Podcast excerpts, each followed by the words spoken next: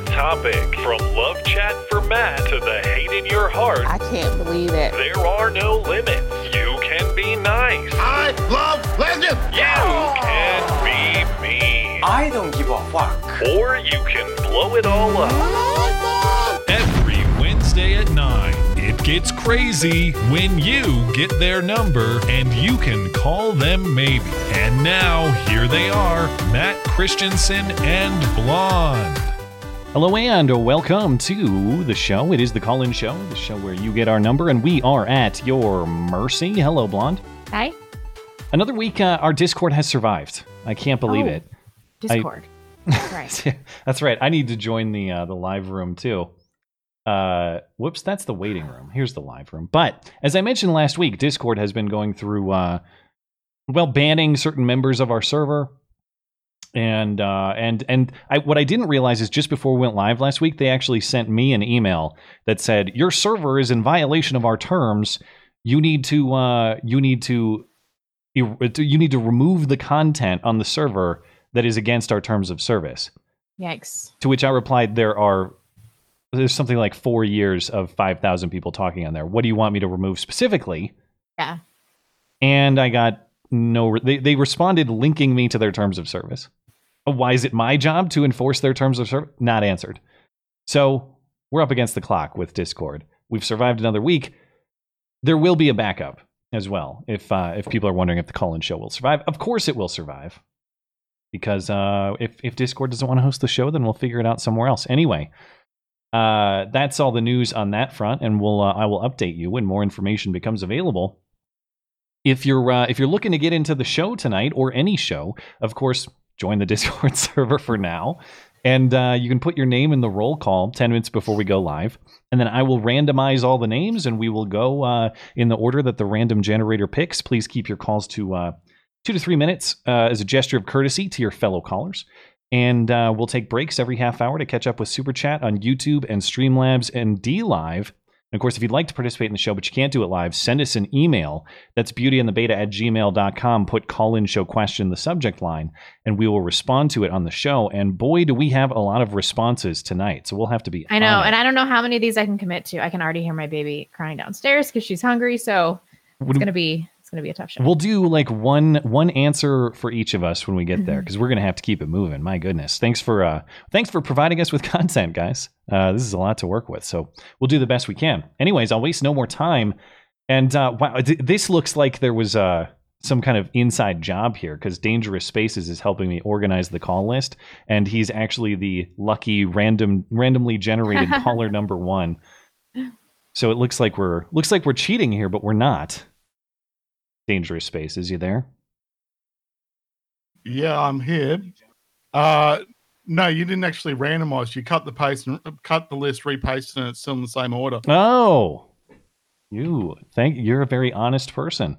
You're right. You're Do exactly you right. want to? I got it. It it repasted, Do but you it want to didn't. kick me out? yeah, you have to do you get the kick hell me out of here. Re-randomize? I'll random there. Yeah, I'm I'm- fine with that. I randomized it, I'll- but I'll uh, it was nice to hear from you, and thanks for being an honest actor. No but- worries. Thanks, man. Maybe we'll catch you a little bit later. Yeah. Uh, my apology. You know, what is this show without a little bit of duct tape? Actually, the number, the randomly uh, generated first caller is Bobble. Where's Bobble? Bobble, you got to hop in the uh, the waiting room, and I can get you. Uh, Nathan is up after that. Uh, remember, guys, you got to hop in the uh, the waiting room if you want me to pull you in. Otherwise, I can't find you. El Vaquero is third here. Okay. Uh, there we go. El Vaquero, you there? All right, I'm off to a I'm off to a solid start tonight. So uh, I, I guess I'm first. Yeah, well, the other the others are not waiting in the in the waiting room, so lucky you. I'll see if I can Oh, get back to them. Amateurs. Well, Matt, you know what book I'm reading right now, or actually three books. Yeah. Um, uh, Gulag Archi- Archipelago by Alexander Solzhenitsyn. And I've got to tell you, I'm only halfway through the second chapter right now, and I have never wanted to yeet Marxists into the sun so badly. Oh my God! It is. I mean, it's it's horrific um, what they did to people. Hmm. And I'm just going through all of the, you know, why did they arrest people? Well, because they had quotas. I mean, yeah, they'd arrest enemies, but oh, the guy you want to arrest isn't there? Fine, we'll just arrest his family instead. Right, it's right. it's it's terrible. Wow. Um, they really hammered down on the church. They they got rid of the church. You couldn't you couldn't worship because that got in the way of you worshiping the state. Um, so blonde, do you remember a long time ago you were saying I don't want to ask people to take up arms and pick this fight with the left? No. Well, let me tell you what. You don't have to ask because at, you know just this little bit of reading. I know that you and I would both get put into a gulag if the left actually got the power it want or Yeah. wants. So you don't have to ask. I'm chomping at the bit. Okay. I won't have to ask. I, I Yeah. will get banned if I do, but you all know what I'm thinking at this point. Yeah, yeah, yeah. No, no. I mean, it's it's like reading this is is it. I don't know. It's just like they would do really screwed up things. Like one interrogator took some woman he was dating to like a, a theater show, and then walked her right into the doorstep of of uh, Lubyanka, which was basically probably the NKVD or KGB headquarters back then. Hmm. Like it, it was just complete cutthroat, and if you didn't inform on people, they would arrest you right on the spot. I mean, it's just yeah. pure evil. I mean, Wow. Marxists, yeah. It, cancel Marxist- culture is reminiscent of all of this. I hope people realize that. Yes, it is. Marxism doesn't need to be put in the dustbin of history. It needs to be put into the wood chipper of history. I hear you. well And stated. with- yeah. yeah. And with that said, I'll get out of your hair so you can get to other callers. Well, thanks, Um, man. Uh, I appreciate it. yeah. And happy reading. And uh, thanks for calling in. You're welcome. Have a good night. You too. Uh, Bobble is back. Let's let's see if Bobble's there. You there, Bobble? I am here. Sorry about that. No Um, problem. Saw saw the list reposted, and it was like, uh, oh, I'm a little ways down the list. I can go take a dump. and Yeah. f- That- and I'm sitting on the I'm sitting on the toilet, and that they're just like, oh, of course, when it randomizes, I'm first when I am yeah. in the middle of taking a dump. 100 Anyway, 100% my fault. Sorry about that. no worries, no worries at all. Anyway, Oh what's on your mind? Ah, trying to think. Um, I had things I was thinking about talking about, but now none of it is coming to my brain. Um, what was the first? okay, I'll, I'll think of one thing. Um, so I, it seems strange to me with all of this, uh, like all the most recent, um, like all the most recent stuff going on, all of the the Black Lives Matter stuff and all of that, with all these different companies, you know, suddenly uh, filling filling everything full of of uh, of pro BLM whatever in every possible place because they're all too you know too terrified to to not say anything or to to not care hmm and I like I figured, you know, I I'm a I'm a graphic designer and I work for a company here that's that represents CPAs, Mhm. and I figured that it, that my job at least would probably be pretty resistant to that kind of stuff, right? Because you know, like we work for for CPAs, like the, the you know probably the the least probably like the least political group of people you could imagine. Well, yeah, but at least it's it's at least- disproportionately white, so you have oh, to of acknowledge course. Yeah, that. yeah, yeah. well, yeah, yeah. And that's the thing. Like, it's so weird to me that you know I was I was assuming ah they you know they're probably not going to say anything. I don't think I need to worry about my company, right? But Yeah. no, no, no, no. They still had to make some sort of some sort of ridiculous statement, and you know, like now they're offering. You know, it's so weird to me because there's so much you know uh, there there is so much worry here even even in the CPA you know in the CPA profession about about diversity et cetera et cetera equity et cetera you know all of that kind of stuff that just confused the hell out of me because I remember seeing the statement just being and reading it and just being like like why why I mean it's partially because I live in this because of the state I live in I know Mhm. that but like you know I'm sure if I was part of the C I'd imagine if I was I- part of a CPA association in Texas no one would give a shit You might be surprised, man. It's literally everywhere. It's it's Like- every organization every organization that I that has ever received my email has sent me an email. First about coronavirus, but then about Black Lives Matter. Yeah, it's it's weird. Like I think the weirdest thing to me was playing video games and being Yeah. assaulted with it. Yeah, like, Modern Warfare Yeah. did it badly. yes, Uh, yes. yeah, that I was I was I went to play it like it that com- entirely turned me off of sitting and playing Modern Warfare because I like I I, I nor- don't normally play Call of Duty because they annoy me, but this one I kind of like for for specific goofy like I do gun too. related reasons. Well, yeah, the, the And I- weapon customization's awesome.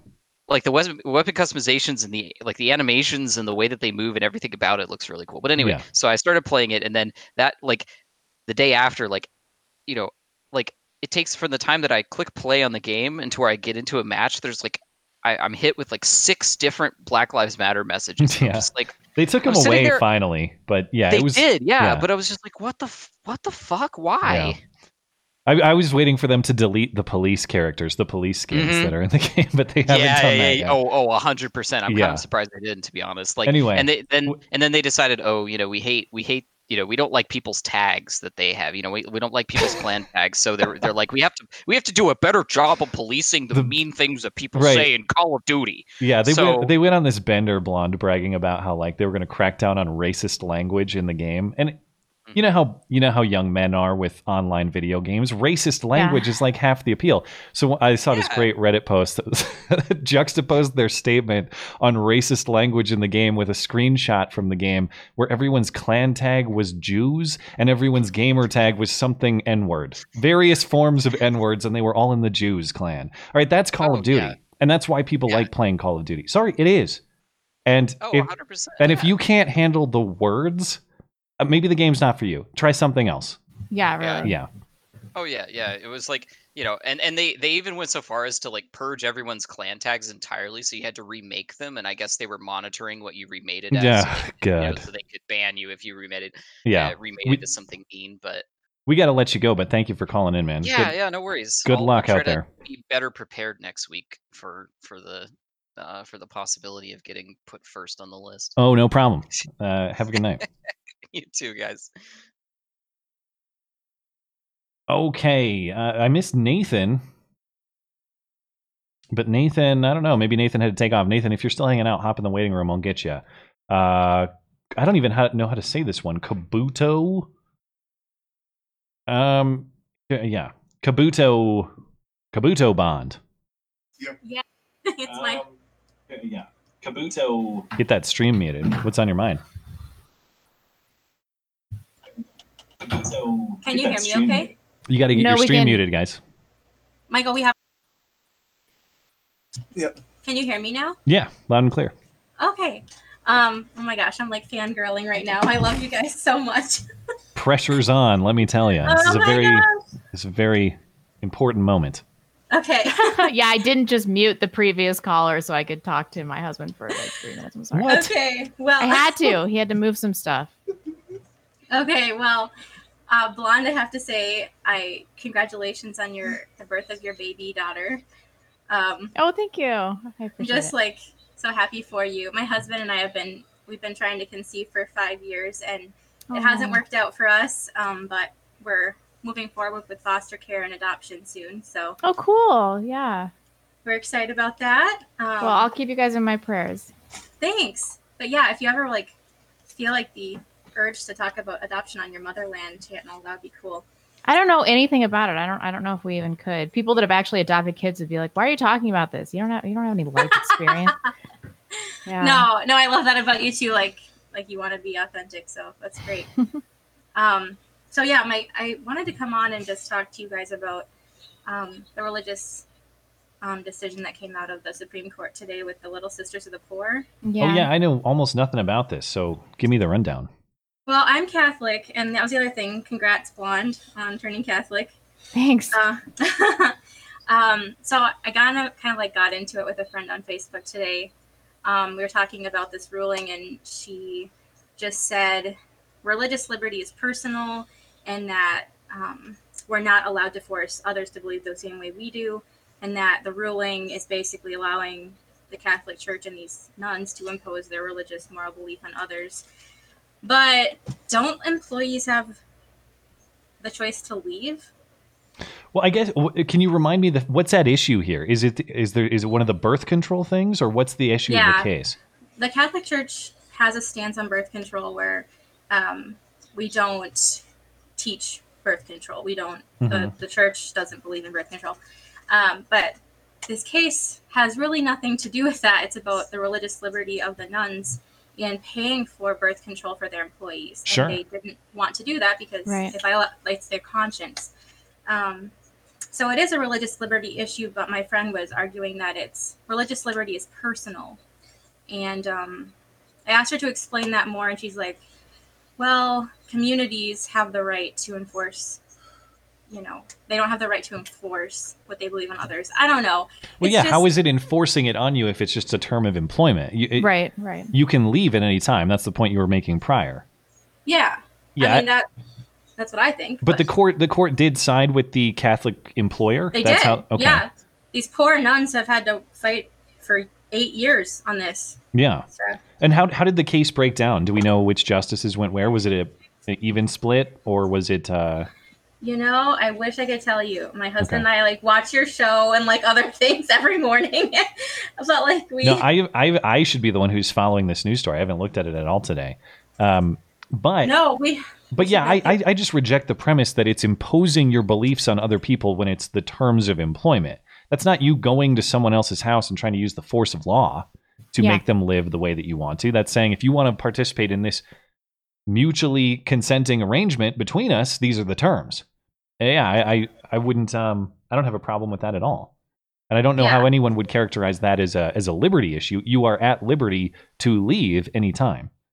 Yeah, I- I mean, a friend of mine was commenting further on the post, and she's like, "Well, some people don't have a choice in where they work," and I'm Okay. like, "Well, McDonald's is always h- hiring." Yeah, really. Like, I mean, in a perfect market, people uh, do have a choice. I see how that's becoming kind of increasingly a bunk argument, though, because it is getting more and more difficult for people to choose their place of employment. But that is not our fault. So, Yeah, that's not that's not the responsibility of your employer. I know that that might be an yeah. unfortunate market reality, but yeah. but yeah, they convincing yourself that you have no other opportunities only ensures that you have no other opportunities too. By the way, that's how you make sure that becomes a, that that becomes a self fulfilling prophecy. I mean, Yeah, that's why how can't I people feel. buy their own birth control anyway? It's inexpensive if that's what you want to do, and it's why is why is your employer responsible for this? It's crazy. It's crazy to call this baseline health care. Why? Hmm. Well, I mean, the Catholic Church argues that you know birth control is not health care, and I've seen It's a lot it's of not. facts to back that up. I mean, I've Yeah. never taken it. I have all the conditions that would, you know, the church would say, actually, I could take it, you know, because I have endometriosis and um, I could treat it with that, but I never have because it's like a carcinogen. Yeah. All right. Well, thank you for updating us on the case, and uh, we got to let you go. But um, but thank you for that, and uh, and and best of luck to you and your husband. It was nice to hear from you. Thanks. Bye. Have a good night. The old blonde wave goodbye, my favorite. Ah, why do I do that? uh, okay. It's- Some it's- it's- people are watching. It's it's a later thing. I know, but more people more people listen later. Is that true? Really? Yeah, yeah, yeah. It's more of a it's more of a listen later thing. People listen to this show later? People listen to this show later on the audio platforms. Uh, Hillary is up next. Hillary hilarious, in fact. That sounds uh well let's see if that's true. Are you in fact hilarious, Hillary? Um, I don't know. I guess that's up to you to decide. Okay, well the pressure's on. I need a joke. All right. I don't have a joke right now. I have other things I wanted to say. okay, fine. Hillary serious. Go for it. okay. So first off, um, I, I live in Oregon, so I was wondering what college did you go to? I went to Lewis and Clark in uh, Southwest Portland, a small uh, Oh, yeah, small liberal arts college. yeah, I've heard of that. That's fun. Okay, and also, like, this is my first time calling in, so I'm really excited. Well, thanks for calling um, in. Much appreciated. I wanted to say thanks to you guys because this is kind of like people say a sanity safe space for me because kind of everyone around me is very either left wing or just very cautious about what they say. And it's kind of refreshing to hear Blonde just say things and without without regards for the consequences or really any consequences. And it's great. It's nice to hear it's blonde really put reckless. It's other reckless. people's careers on the line. yeah. Yeah, really. I mean, Oh, wait, fair what- enough. Where are you living in Oregon? Uh, I live in Beaverton. Okay, sure. I used to. The Beaverton skate park is pretty sweet. We used to go Is that there. near When, Eugene? no, Beaverton is um, it's a Southwest Portland suburb. Uh, suburb.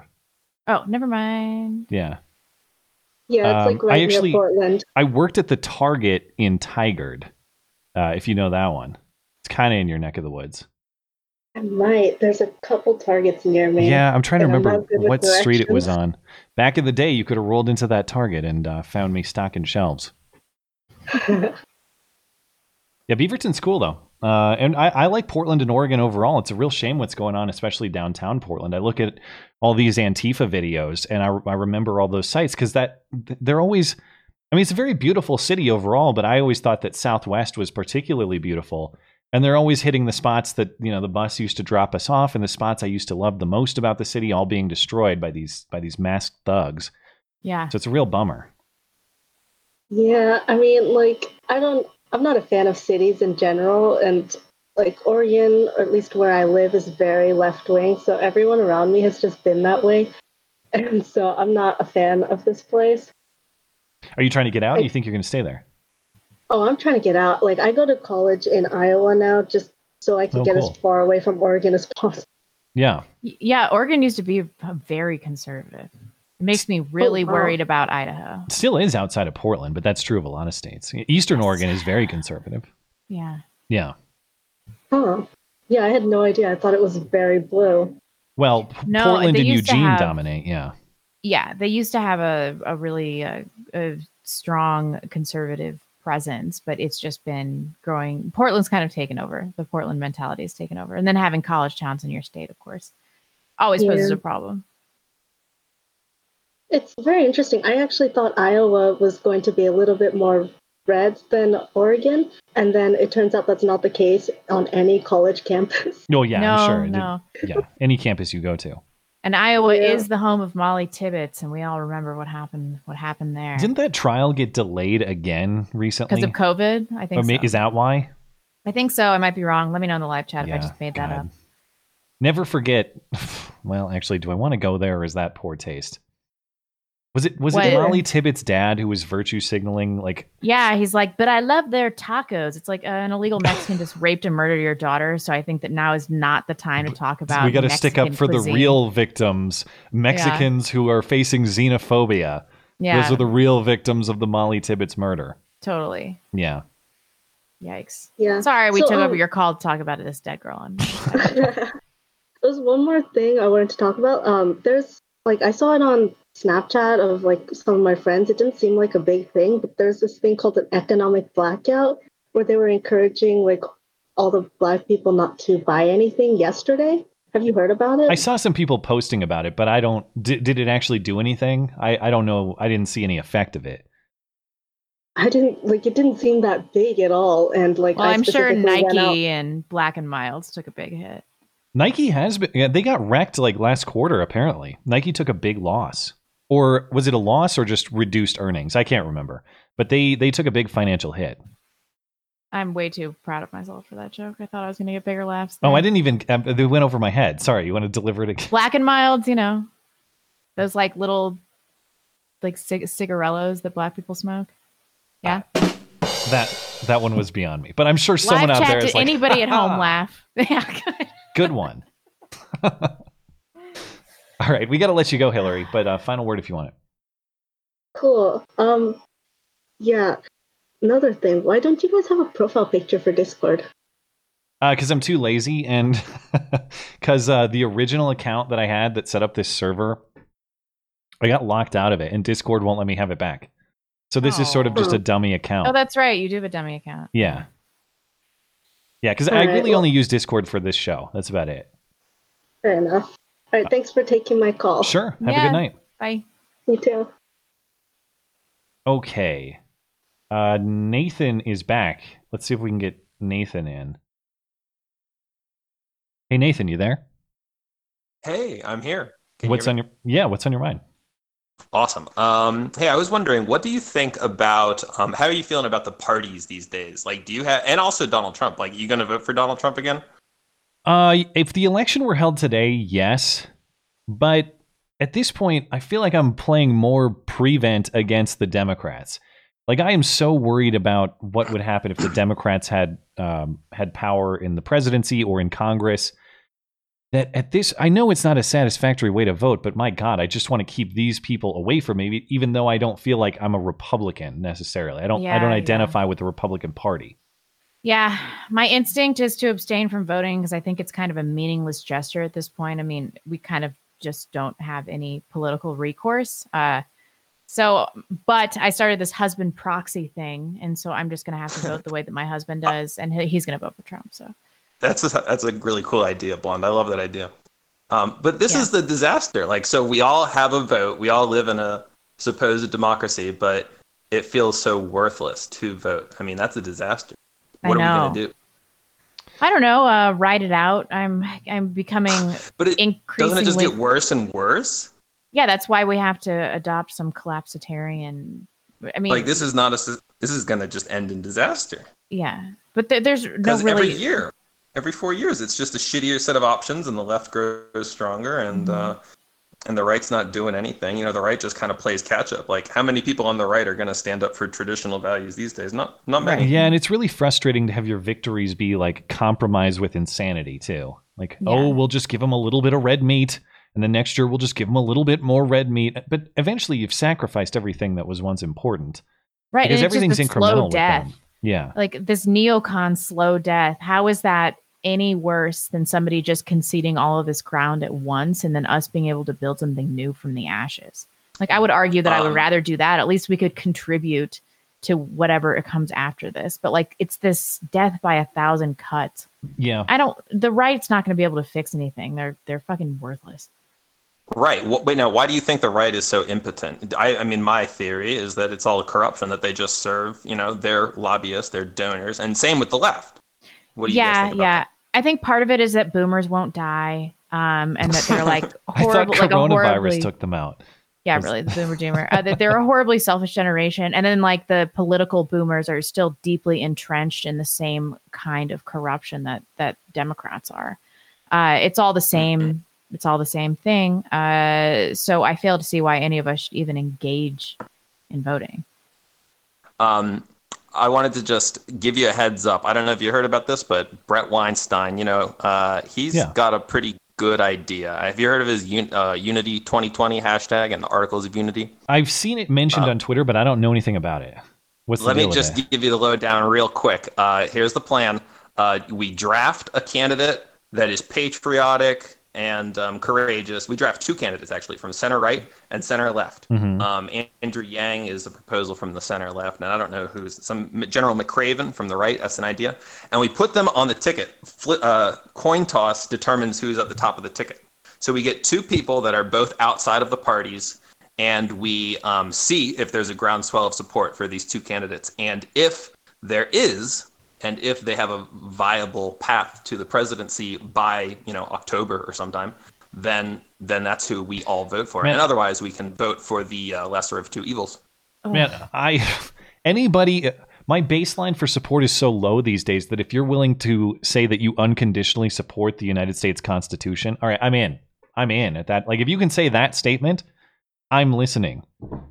Mhm. I, I, I'd be That's I I'd be feel. willing to listen to that ticket on that basis alone, which is sad commentary on the state of our politics. That's supposed to be the baseline for everybody, but I don't Mhm. think that's true for the. ma- I don't think the majority of Democratic politicians would be willing to say that statement unequivocally without qualification. That's qualification. true. And Republicans would just lie about it. But constitutional values mean nothing if you're just going to let a flood of immigrants into your country that don't share your values. Mhm. So, Yeah, and, but- and, you know, the Constitution doesn't protect us from that. So you really have No. to would have to be like, we are going to uh, be constitutionalists, and then we're going to expel illegal immigrants, stop H-1B visas, and then try to get majority white up to 70, 80, 90% again.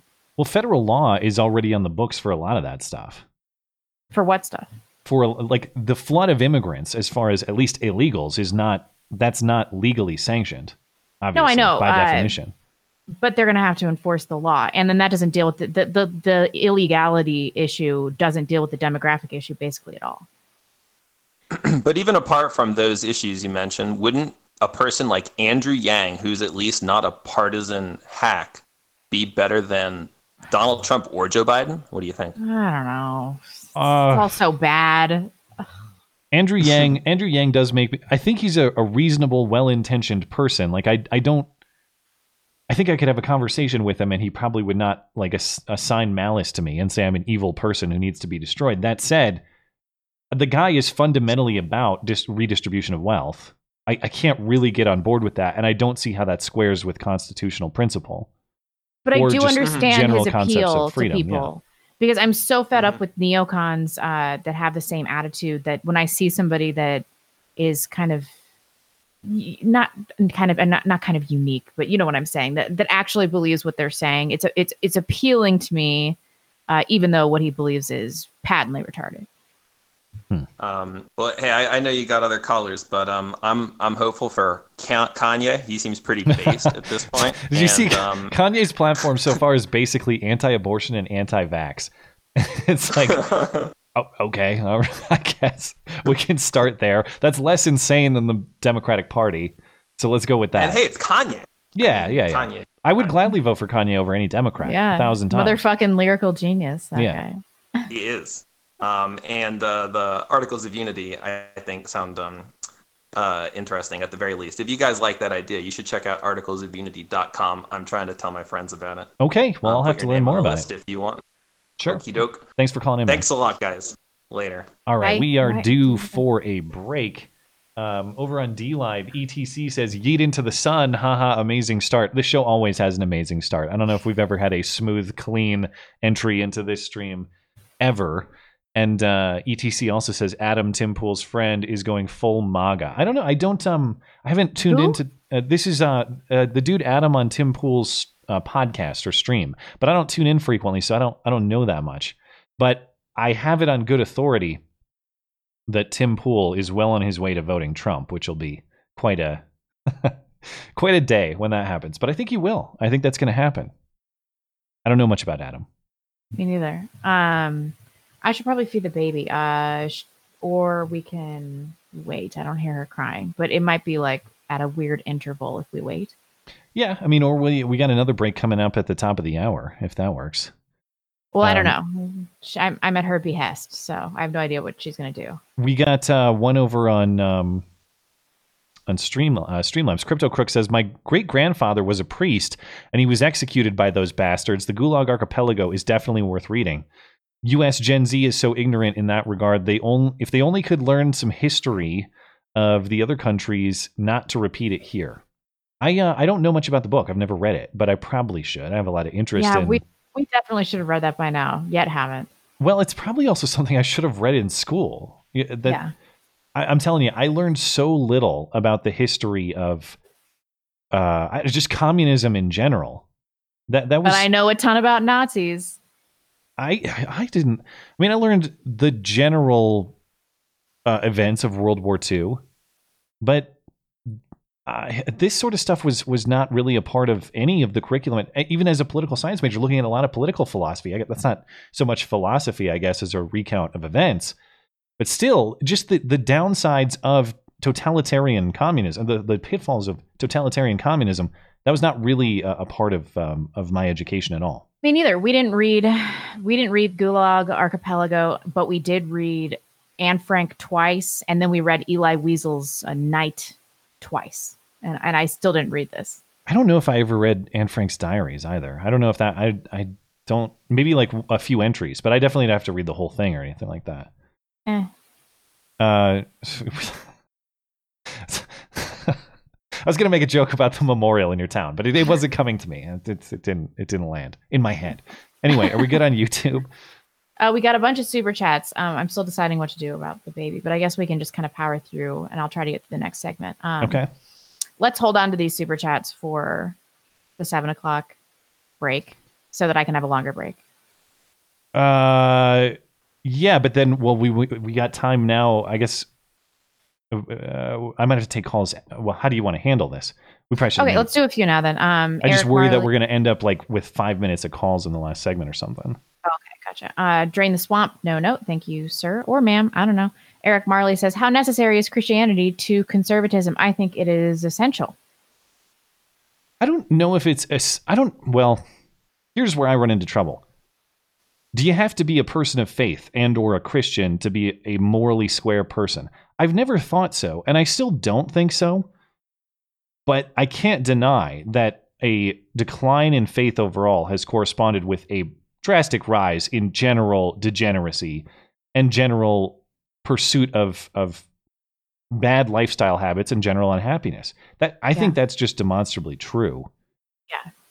And uh, so, is it how necessary is it? I'd like to, I'd like to say that hey, believe what you want, do do what you want, and um, and that should be fine. But it just seems to me that it people need some sort of moral framework, and without whether it's Christianity or whether it's something else, without an objective moral framework, not only do we mistreat each other, but we lead ourselves to live lives of unhappiness that are unfulfilling.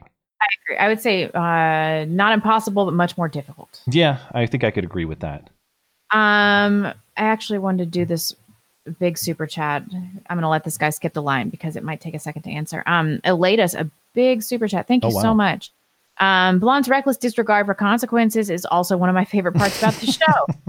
We're reaching the point where there's life after YouTube for streamers. Have you thought about pushing your audience to the alt platforms to prepare for your inevitable Showa? Although Showa is spelled with an H. Um, an additional H, two H's. Well, thanks for I- supporting the show, boss. I am not going to be Are on niggardly. BitChute. Um, truthfully, every day I wake up and I'm like, I cannot believe Is today the day? You're still going. I mean, I, I can't believe it. Um, Yeah. yeah, I mean, we have a lot of support on BitChute, but the fact of the matter is that once people disappear from YouTube, like Stefan Molyneux, gone from Twitter, gone from you, he's he's done. He's toast. Like that's it. Career over. I doubt it's career over, but he will have he will face uh, hurdles for sure, and we will. However, too. Nick Fuentes is killing it on DLive. Yeah. So maybe there is hope after this. I don't. at- uh, sorry, go ahead. A certain point that there's going to be such a tremendous number of people that having have been victims of this cancel culture that we'll be able to have a market of our own and just employ each other um, indiscriminately. And of course, I'm going to be late to the party. I'm going to show up. Everyone's already going to be passed out, and I'll be like, "Hey guys, I'm here. I finally made it. Oh, the keg's Yeah. empty. Cool. Yeah, All right." Uh, but yeah, I Could have don't. been Um, more racist. my philosophy is, well, you have to make up for it for me. It's your job. Double work, racist. do hard. uh, Um, yeah, work harder. Do better. uh, I, my philosophy on uh, uh, where the show, my philosophy is just I want to make it as easy as possible for you, the consumer. And I know YouTube is our biggest platform for this show because people still just like to use YouTube. And honestly, that includes me. I like that everybody I watch is all in one centralized place. Not everybody believes that. Not everybody uh, it wants to support Susan Wojcicki anymore, and I fully understand that. If that's you, that's why I'm trying to make the show available on the DLives, on the BitChutes. And uh, I'm not trying to I'm not trying to push anybody in one particular place. I just want people to be able to find the show wherever you want to find it. That's my goal. Yeah, yeah, I agree. And then e- even me, I use Gab and I use BitChute and stuff. But when I use them, I'm like, this just is not as fun as Twitter. And And it's not even their. It's they just become echo chambers because they are the bucket that picks up all the people who are cast off by Twitter and YouTube. That's great, and I've said it before. I actually I think Gab has been very innovative, and I admire their their Oh, innovation. Has killed it. This is not a criticism of him. He's done Yeah. the absolute best job that he possibly can. It's just that it's an echo chamber. And the entire reason I love Twitter is that I could just troll these people with fragile egos and Yeah. like say horrible things. You can't Just make right- anybody cry on Gab. They make you cry on Gab. Exactly. Yeah, Yeah. unfortunately. Uh, But but yeah, I I, I think uh, eventually, like you said, everybody will be banned until these places are just until YouTube is banned. Everybody, we have to pick up the pieces somewhere else. Yeah. Okay, well let's circle back for the rest of these. Okay. Yeah, we can uh, we can call it there. I will mark it. Uh, who did we leave off on, on before the last one? So I'll mark it in case I have to pick it up. Uh, what, uh. Christian was the next one, right? Do do do. Hold on, I had to That was after Uh, Eric, and to talk about Christianity and conservatism. I'm yeah, pretty Christian sure. was the next one, and then I did the uh, big don't. The Okay, donation. so I'll mark uh, Christian next, and we'll pick up there. Thanks for your patience, guys. Uh, over on D Live, Kali Yuga Surf Company says, uh, "Write in Kanye uh, and keep building your igloos." Is he the official collapsitarian candidate? I don't know. I mean, Biden has to be the official collapsitarian candidate. Um, Kanye West actually cares about this country. Seems so. Yeah. Fucking crazy. We all agree. on that. Sir John Waffles, you there? Yes, I am. How's it going? Doing well. What's on your mind? So I actually want to bring up. Can you hear me? Yeah, yeah. Uh, uh, hold on. There's. A, Oh, can you hear me now? Uh, I'm- yeah. I'm putting my ear to my microphone like it's going to make me hear him. That's dumb. Sorry that is so that. dumb. You're coming in a little soft. I I don't. I've got you bumped all the way, but Uh, one second. I apologize. sure. Do you want me to uh, try a different caller and come back to you? If you would. Sure. I'll uh, I'll get you after this next one. Let's try. Locks are masculine objects. Okay. I, I, I guess I never considered them feminist, uh, feminine rather. Locks, are you there? Af- Yeah, I'm here. What's on your mind? Hey guys. Matt, were you talking about uh, the skate park at the THPRD complex in Beaverton? Are there multiple ones? I don't know, but that was the one that I knew of. It was like uh, Okay, the like skate- a block from my grandma's house. The skate park I'm thinking of had two manual pads. Like it, it had two manual pads and one was elevated. Is that you get what I'm saying? Yeah. Like a, a, a Uh, low yeah, I- pad that went right into a high pad.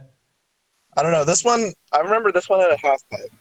Yeah, this yeah that one did. Uh, I'm trying. Okay. To, God, uh, was let it me- near the Fred Meyer kind of like well near the Fred Meyer is literally just off of 26? yeah, I well, think just it- off, just off of 26. I think so. Let me look at a map so I can remember because it's been so long. Um, God, well, I guess okay. It's not Schiffler Park. I'm looking at that one. That's not it. Uh, I don't know, man. I guess I guess I can't remember the exact address. I haven't been there in more than ten years. Yeah, well, same here. I mean, yeah. Th- those are my old stomping grounds, though. Yeah, it was it was a fun skate park. That and the um the Tualatin skate park was pretty cool, and then the Lake Oswego skate park uh, picked up when when uh, my roommate actually used to work there. Yeah, all those rich kids out in Lake O. Oh yeah, yeah.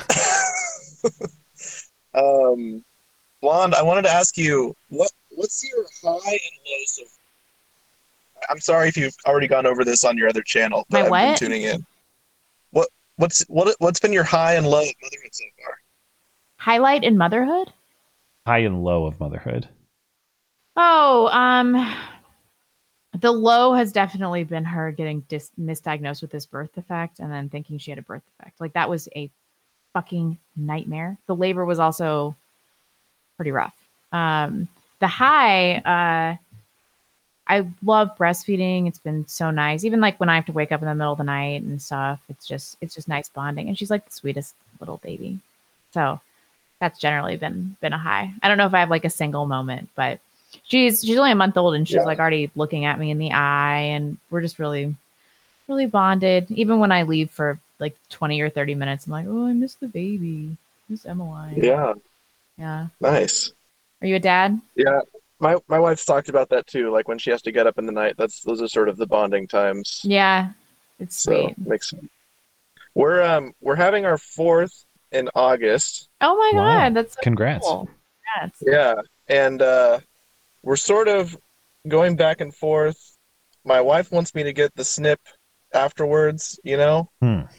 but I'm I'm wary. Okay, I'm only 29. I got Oh, plenty you of the snip.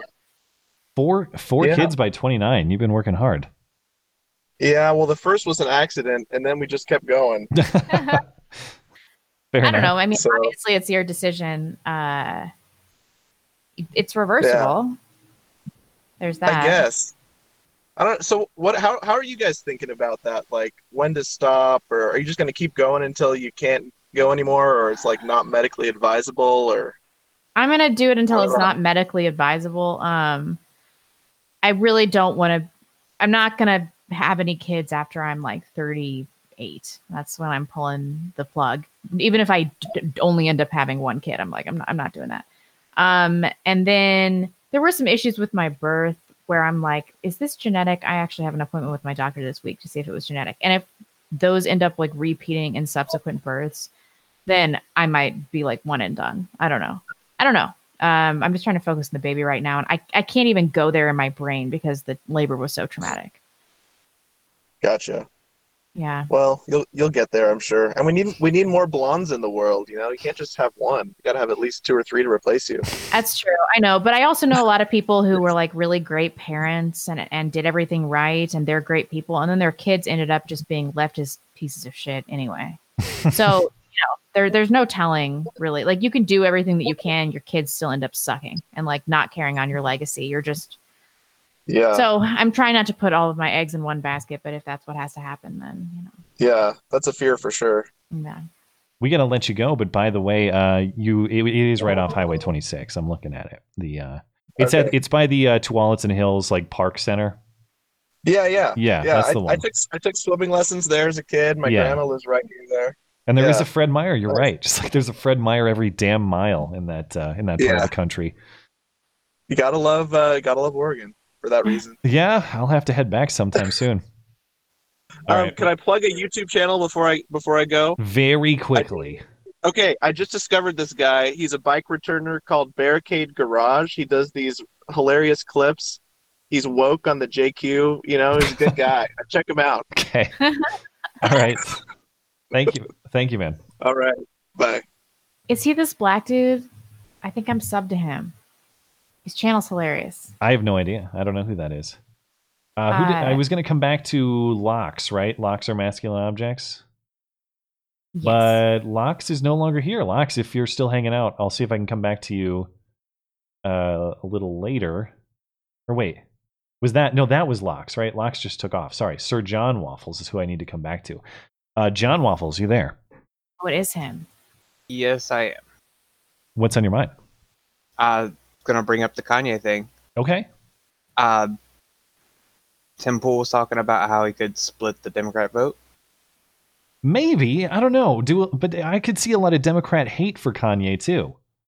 I, I definitely see that. I see actually more playing out more like a Ross Perot thing. Hmm. Yeah, I mean, Uh, if, if he if he were to shave off five percent from from Joe Biden, that that could be easily the difference maker. Also, I see uh, some some some similarities with Obama. He activates a group of people who never voted before in the first place. Could be, yeah. Uh, that's pretty much my thoughts on it. Like, I was wondering how you would react. Well, I, it's, the thing for him too, as we were talking about on Sunday, just the practical reality. He's up against the clock to even get on the ballot in a lot of very important states. The most important states, Yeah. right? Although, although if you think about it, not Texas and California. He's out in New York. He, I think he's out in Texas. But I guess what matters is, it, can he get on the ballots? Can he get on the ballot in, the, in places like Ohio, Michigan, Pennsylvania, Wisconsin, and peel off enough from Biden to hand those to Trump? That would be the effect here, as opposed to to winning outright. I I don't know. I just I thought it was interesting. This obviously the best timeline. I, mean, we just have- I just don't understand what his strategy is here because he's in he's he says he doesn't like Trump anymore now, but he's running for president in a way that he'll never win in a way that I think is likely to help Trump more than it would help Biden. I, maybe at the test run. See if there's any buzz for it. I don't know. Has he has he done anything or said anything other than the tweet that he put out? Is that it? Uh, Tim Pool was talking about it. They said they had he explained himself a little more clearly. I I'd- stopped watching his stream to watch start this one. So I'll, I'll I'll believe it. I'll believe it when Kanye is like uh, actually putting out a serious campaign effort. Uh, if he's just if he's just you know talking on a podcast and putting out a tweet, I'm not that inclined to to buy it until he's until he's doing some more serious campaigning. uh, that's my only thought. So if you want to go to the next caller, Yeah. Well, thanks for calling in, man. Yep. Have a good one. Yeah. Let's see. Uh, Alex is up after that. Actually, Alex God Eye. I don't know what's so great about this eye, but maybe we'll find out. Alex, you there? All right. Uh, Dangerous Spaces is up next. Thanks for your patience uh, after that false start. Hey, how we going? What's on your mind? Hang on, I'll just sorry turn the stream off. Um, so are we going to talk today about Don Lemon talking to Terry Crews, or about uh, people canceling people over saying that we shouldn't cancel people. that that letter is pretty funny. I have not even watched the Terry Crews interview yet, so I, I that's my vote. But uh, blonde, what do you think? Uh, I don't care. I'll let you choose. I'm more interested. I'm more interested in Terry Crews because I the letter I'm more familiar with, and I heard a lot of podcasts on the letter today.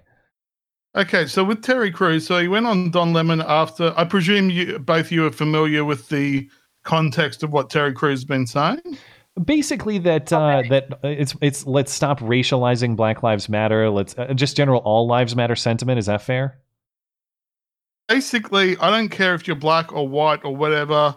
There are good there are good white people. There are bad black people. We should just Yeah. be aligning with people who are good people and finding common ground with that. Yeah, it was basically it's pretty reasonable stuff. So he he was saying that he went on Don Lemon, and he kind of and he brought up that you know m- a lot more black people are killed in black on black crime than are killed by police, and we should be worrying about that. Yeah. And Don Lemon was like, he goes, well, no, black. It's actually kind of mind blowing because I think I watched it last night on a on another stream where they they played it, and I think it might have even been in the same sentence where he said, "Look, Black Lives Matter was about police brutality, but it's not just about police brutality." But we can't make it about something other than police brutality. I'm just sitting there going, "You have no idea what you're talking. What are you going on about?" Yeah. Like, are you trying to beat out Chris Cuomo for the dumbest person on CNN? What are you doing? It was so frustrating to watch. And then the other bit that he said, which which I love, because he was trying to explain it to Terry Crews, so he used an analogy. He said, if you um if you say, you know, all cancers matter, but someone else comes along, it, it would be like saying that, and then someone else comes along and goes, Yeah, but you're not talking about AIDS. Yeah. And I'm watching it going, hang on, did you just compare either helping black people or black people to themselves and say they're either comparable to AIDS or to cancer? Yeah. I'm, I'm just I'm just watching him going, what are you do? like clearly you don't know what you're talking about. You're just kind of desperately trying to defend a movement which, you know, really Yeah. has a lot of questionable viewpoints. Well, yeah, and, and is doing the- a lot of questionable things at the moment. The analogy doesn't make uh, any sense either, too, because if it's Black Lives Matter, then yeah, then the black lives that are unjustly taken by police, he would argue for, okay, they matter. The black lives that are taken by black offenders should also matter. That's not it's Well, not a deflection. It's not a deflection to, well, what about white people killed? And no, that's still a black life that has been taken unjustly. It's just you Yeah, don't that's the- care about that one for some reason. That's the thing. It didn't really make sense. You're right because it, he was comparing two different diseases. Like, Yeah. no, this is the same issue. Yeah. It's just the offender is different that causes it. You know, it's like all cancers if you want to use that analogy, but it's like, but you know, one is breast cancer, one is prostate cancer. yeah, and we're only going to talk about breast cancer. That's Yeah. it. Yeah. Yeah. Exactly. And if there's a way where we can fix all cancers, shouldn't we be looking at doing that instead? You know. Yeah. it was it was just a mind blowing thing to watch because you're looking at going and Terry Crews was very you know reasonable, very nice. You know, it, it never got to a level of of you know yelling, fortunately. But I'm just watching Don Lemon going, "You're an idiot. What are you talking about?" It was so painful to watch. Yeah. I, I wonder who the people out there who who who are these people who seriously tune in to Don Lemon and Chris Cuomo at night? Uh, apparently they exist, I They guess. exist. Their Yeah. ratings aren't that bad. Remove Actually, the it does. airports, I wonder. The other one, I don't know when this was that I saw just before on Twitter, was them arguing there is not an increase in crime. What are these right wing outlets talking about? But the person had actually shown the clip with all the articles below indicating the increase in crime in places like New York City. So yeah, it's quite bad. A lot uh, Yeah. in a in a lot of urban centers, specifically Democrat run urban centers. It's it's getting quite terrible. Yeah, but just watching them go, there's not an increase in crime. It's like, you guys are the news. Of all people, you should be the ones that know this. Well, they Yeah. do. They don't don't care to report it. All right. Well, uh, we got to let you go, but final thought if you want it. Uh, I was going to do Australian Word of the Week because I'm number one for a couple of weeks, Sure. but well, I've, I've been here a bit too long. So how about we do that next time? All right, sounds good. Thanks, man. No worries. You guys have a good one. You as well. Let's see. Uh, Alex, are you still there? You can chime in if you're ready. I'm still here. Thanks. Uh, I'm a long time viewer and a first time caller. Cool. And I just want to say that uh, I've been watching your show basically since it began, and I love it. I live in a Spanish speaking third world shithole, and it's full Wow. of commies here. And it's like, Are you I, I is- really, are you a native there, or did you move there, or how did you come to be in this place? native here. Uh, I, w- I was born and raised here. Um, Oh, okay. And I just, I don't know, I just like watching a lot of stuff on YouTube. And at some point, I got to Blonde and then to Matt. Um, and so I got to you, I got to this show. Well, thanks for tuning Uh, in. and I just wanted to, oh no, thank you for, for the show. Uh, it's, it's a great form of entertainment and it keeps me from going insane from all the, all the leftism here. Yeah. Um, I just wanted to ask you something. I mean, I, I studied a bunch to I'm an engineer. I'm an electrical engineer, and Hmm. I, I study. I, I work as a, as an engineer uh, at a corporation. I've had mostly corporate jobs, and must say I really find them boring. And I'm trying to find the courage to do something different with my life, to take a different turn. Just wanted to know where you drew your where you drew your strength from. You um, where you find the courage to do what you do. Sorry if my accent got in the way there. I think no, blonde. not and at I- oh, no, act- actually, for English is your second language, I take it, or maybe third, fourth, something like that. my it's my second language. It Yes. is- You're you're quite clear and fluent, so good job on that. Um, You. I don't know. Mine was probably based on impulsivity because, I, like, the first video that I made, um, I already said things that are like career destroying. it was like once I made that first video and it got like half a million views, I was like, all right, I guess I do this for a living God, now. remember those days? Yeah, right. when Spicy Blonde could get half a million views. Holy Um, cow! after that, I I- I just had to uh, commit to doing this as a job because I'm um, unemployable. So that's You probably not a good answer. I- yeah. always say that you're unemployable, but you have a huge audience. Probably get somebody to hire you from that huge audience. Yeah, maybe. I don't know. I'll grow No. up later. Uh, Sometimes you feel. Sometimes it, it you you seem to feel really hopeless. yeah. But I I don't think that's. I don't think you have enough reason to. I mean, I, you you you're really um, both of you are really. Uh, your your country's a great country to live in. You know your principles. You know the principles of your country and the values that you defend.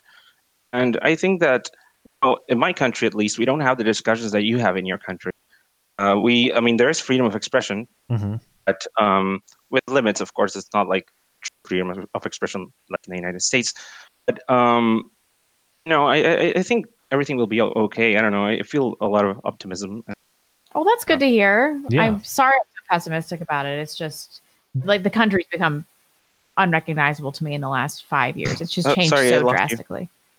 Uh, Skag, do you want to answer this question? Yeah, the, the the what I would say is it's not. I'm not going to sit here and. I, I don't feel like I was courageous necessarily. There were there were risks that were taken, but uh, two things that allowed me to take the risks. One, um, that I have uh, good parents who certainly would support me if if the worst outcome happened, and that's key for anybody. That's key for anybody to be able to build something of value, knowing that you have a family that will be there for you and the worst cost you're going to pay is having to take an ego hit by moving into mom and dad's basement. That is an advantage over a lot of people. And I wish we lived in a country where that was the norm rather than Yeah. an uncommon advantage. Uh, so so there's that, and I think that's crucially important. I don't ever forget the the way that my parents have put me in position to be able to build something like this. I know they're very proud when they hear the Matt and I once made love super chats and things like that. But seriously speaking, they, they are what put me in position to take the risk to build this. And then the other factor that worked out for us is that that Blonde and I kind of fell into this together, and I think there was kind of an, a mutual accountability that we both knew that if this doesn't work, like we have to, we had to work hard for each other. We had to build something for each other, and I, I'm sure we could have done it individually too. But it having a, way harder. having a teammate and like someone to be accountable to uh, for me definitely motivated was a motivating factor to make sure that we were building something and, and improving it and working as hard as we could to, to Right, make it worthwhile yeah exactly You know, that doesn't seem Yeah. like it's a, a big thing, but you know, we've been doing this for like four and a half years and we have show, shown up every Wednesday and Sunday Like That's no matter, pretty much no matter what. My so. dad taught me 90% of success is just showing up on time. And that, that there's a lot of truth to that. There really is. Yeah. Anyway, I don't know. So much. Is there anything that you before we let you go? Was there anything that you had in mind that you were wanted to transition into career wise? Um, No, I think I think that's it. Uh, I just want to say that the Godai part of my name, that my surname is pronounced like that. Hmm. So I wrote it in a way that you would pronounce it like that. I just thought you had incredible vision or something. no, no, no. okay. All right. Well, hey, thanks for calling in and, and thanks for tuning in, and uh, all the best if you decide to uh, get a little risky. And um and I hope that you do. You know, you that's how you that's how you find the best rewards in life is you you put a little you put a little something on the line and you go for it.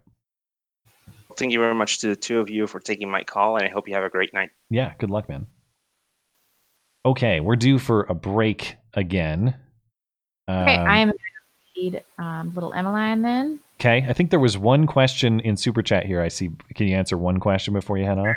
Uh, how is Blonde a bad Catholic? Says Eric Morley.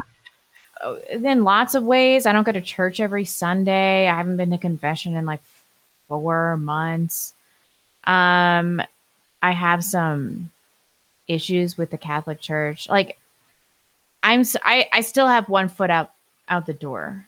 Like Hmm. I've always been a half-ass Catholic. I've made more of a good faith effort in the last two years or so, but like I'm still struggling. And if it wasn't for the church that I go to and like a very specifically good priest at my church, I don't know that I would have come back to the church. Um, Isn't everybody kind of a bad Catholic though? Isn't that like a isn't that a, a thing? Isn't that a theme?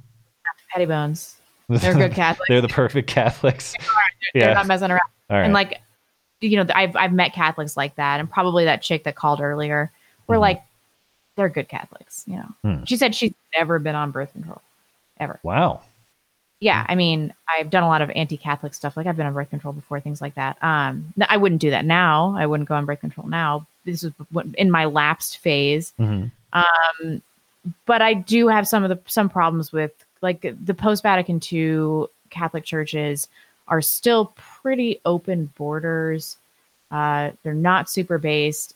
For all that, you have to go to a pre Vatican II church, and like I'm just not morally upright enough for that. Hmm. So, Catholic.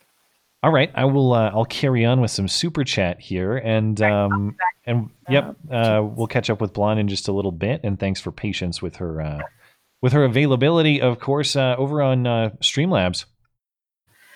Uh, Raggle Fraggle says, "Did you hear Ben Shapiro talking today about how the left should start a committee uh, on people's safety? We're calling it COPS or COPS for short. So we're going to defund cops and." Take the money to fund cops. Oh, the irony. Uh, yeah, that'd be that'd be kind of funny if it works out that way. Let's see. Um, Christian over on YouTube says you read the Harper letter. Uh, it started by bashing Trump and and the right wing as anti-democratic, and a co-signer revoked her support for it. Pure shit show. Lol. I um I listened to to Shapiro's show today, and he was breaking it down. So I've not sat down and read the letter myself, but from what I heard, it does sound pretty funny that they had to qualify it with all this like uh, anti-right wing talking points or whatever. It's like you're never you're never going to appease your way into favor with these uh, censorship-loving leftists. So you might as well you might as well quit that right now. It's just not going to happen. But I'll have to check out the letter. I know it's I know it's been a pretty fun show to watch. Uh, Disappear Forever says uh, Guns Achievement Society traditions. Oh, Guns Achievement Society traditions, homes, education. Just just enjoy white stuff. Why should that be white stuff though? That's I mean, obviously everybody should enjoy those sorts of things. but I guess I guess uh, yeah, that and snowboarding too. Skiing and snowboarding are are uniquely white things. Uh, has your gulag got planning? Uh, hi guys, I'm English and I'm on the cusp of Gen X. Lucky me. We are in very worrying times.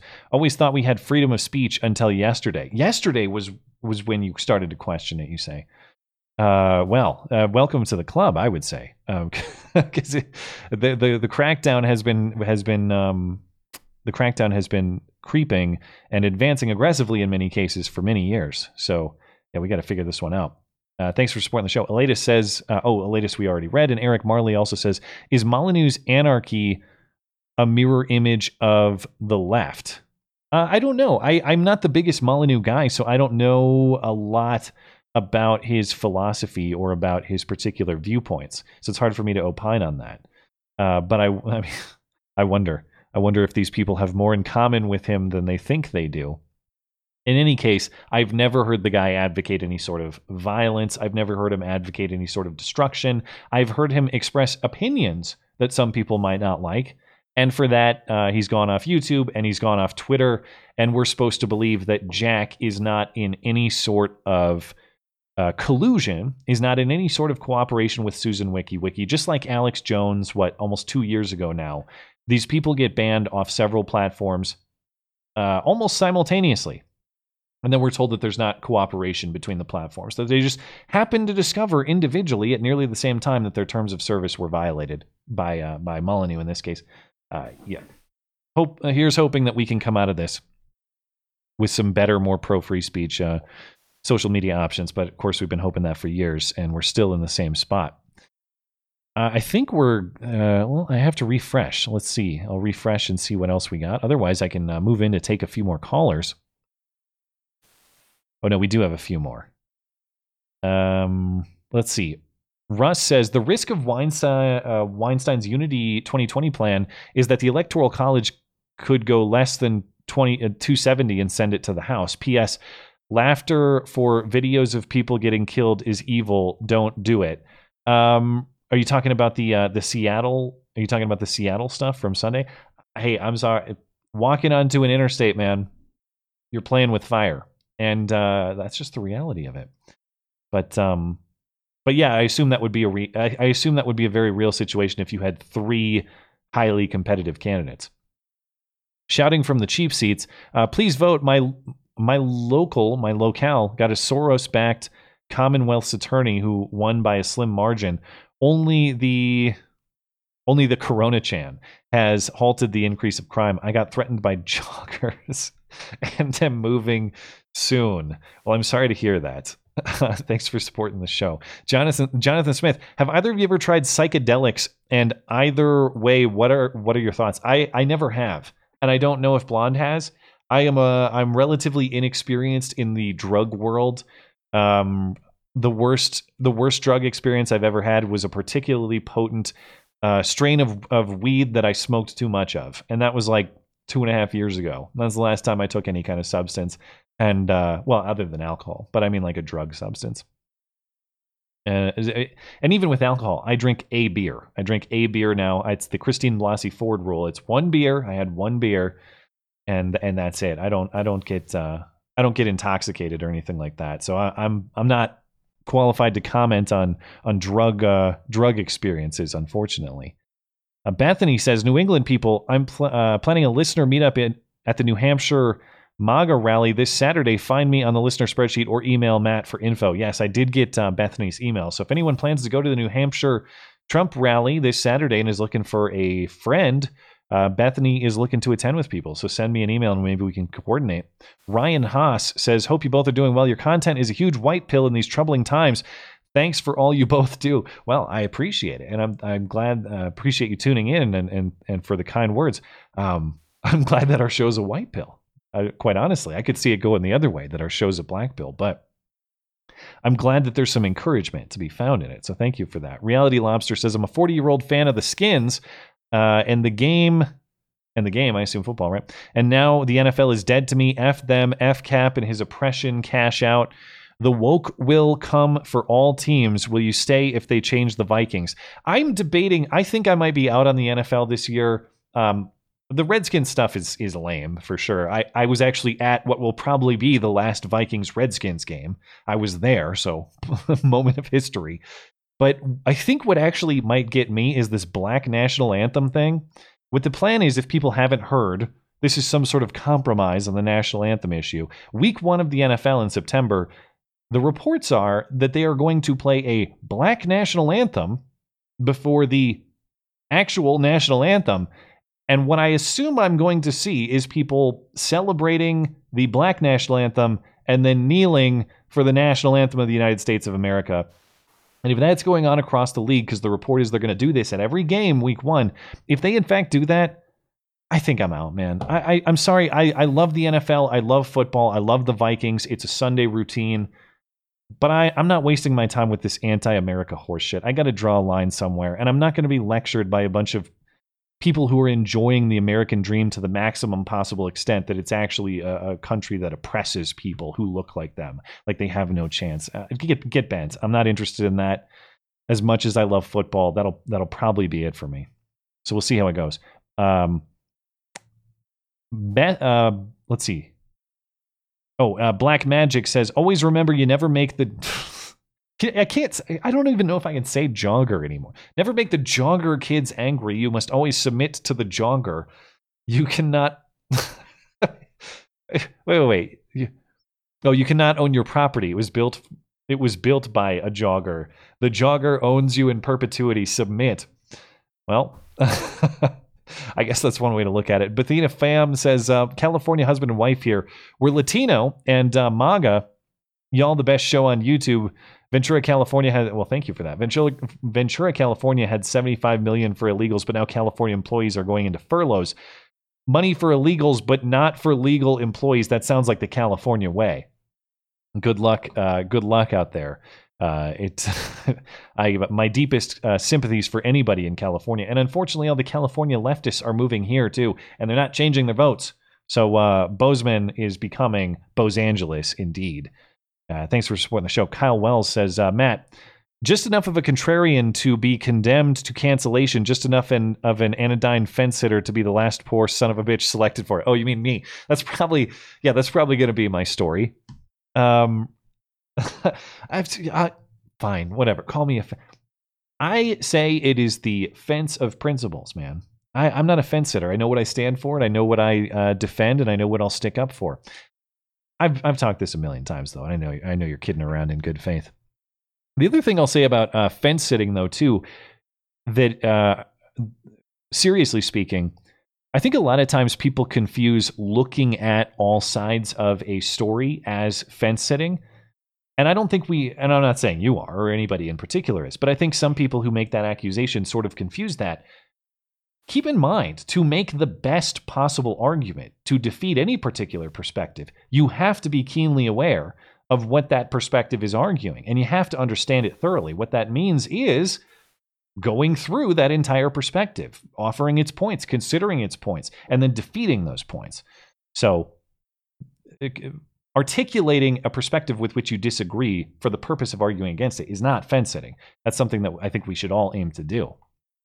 Uh, Reed Richard says, uh, the only privilege that matters is parental privilege. Absolutely. I, will say it again. I'm, I'm not doing this show if it wasn't for my parents. That's just the reality. It's a risk that I wouldn't have been able to take. And, um, but they, they put me in good position to make it happen. And I will never repay my parents for what they've given to me, but I will pay it forward to my son and my daughter. And that's the way that it's supposed to work. That is the that is the family arrangement, and I fully intend to fulfill my end of the bargain. And I think uh, things would be a lot better society wide if we uh, if we all committed ourselves to those sorts of things. Jimmy P says Andrew Freedom Bucks and no choice but to call Trump a white supremacist Yang is the center left. We're we're uh, this close to Uncle A being left wing. Yeah, could be. Uh, might be there. Uh, thank you guys for uh, your support for the show. I'll hop into calls here and let's see what people have to say before the bottom of the hour. Uh, Tails, you there? Yeah. How's it going? I'm doing well. Blonde is still uh, out for just a moment, but I'm happy to talk with you if you'd like. And sorry about her uh, her absence, but thanks for patience. Oh no, no, that's fine. I actually had something I could more focus with just talking to you, I guess. Sure. Um, so this wasn't actually what I was thinking about, but for what you were talking about with Andrew Yang and the redistributionism, mm-hmm. that's like basically his UBI stuff, right? Yes. Yeah. Okay.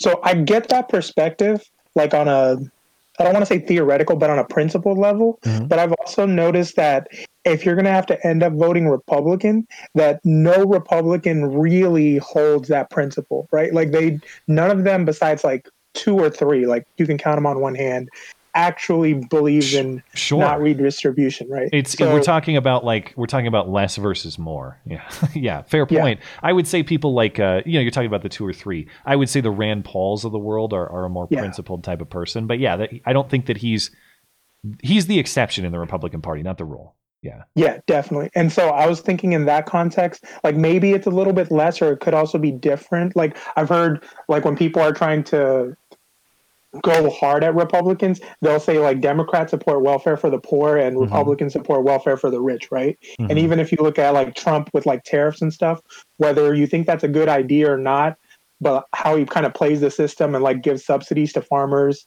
and then also does the tariffs, like it's clear that besides like Rand Paul or Thomas Massie, no one actually seems to believe in not redistributing.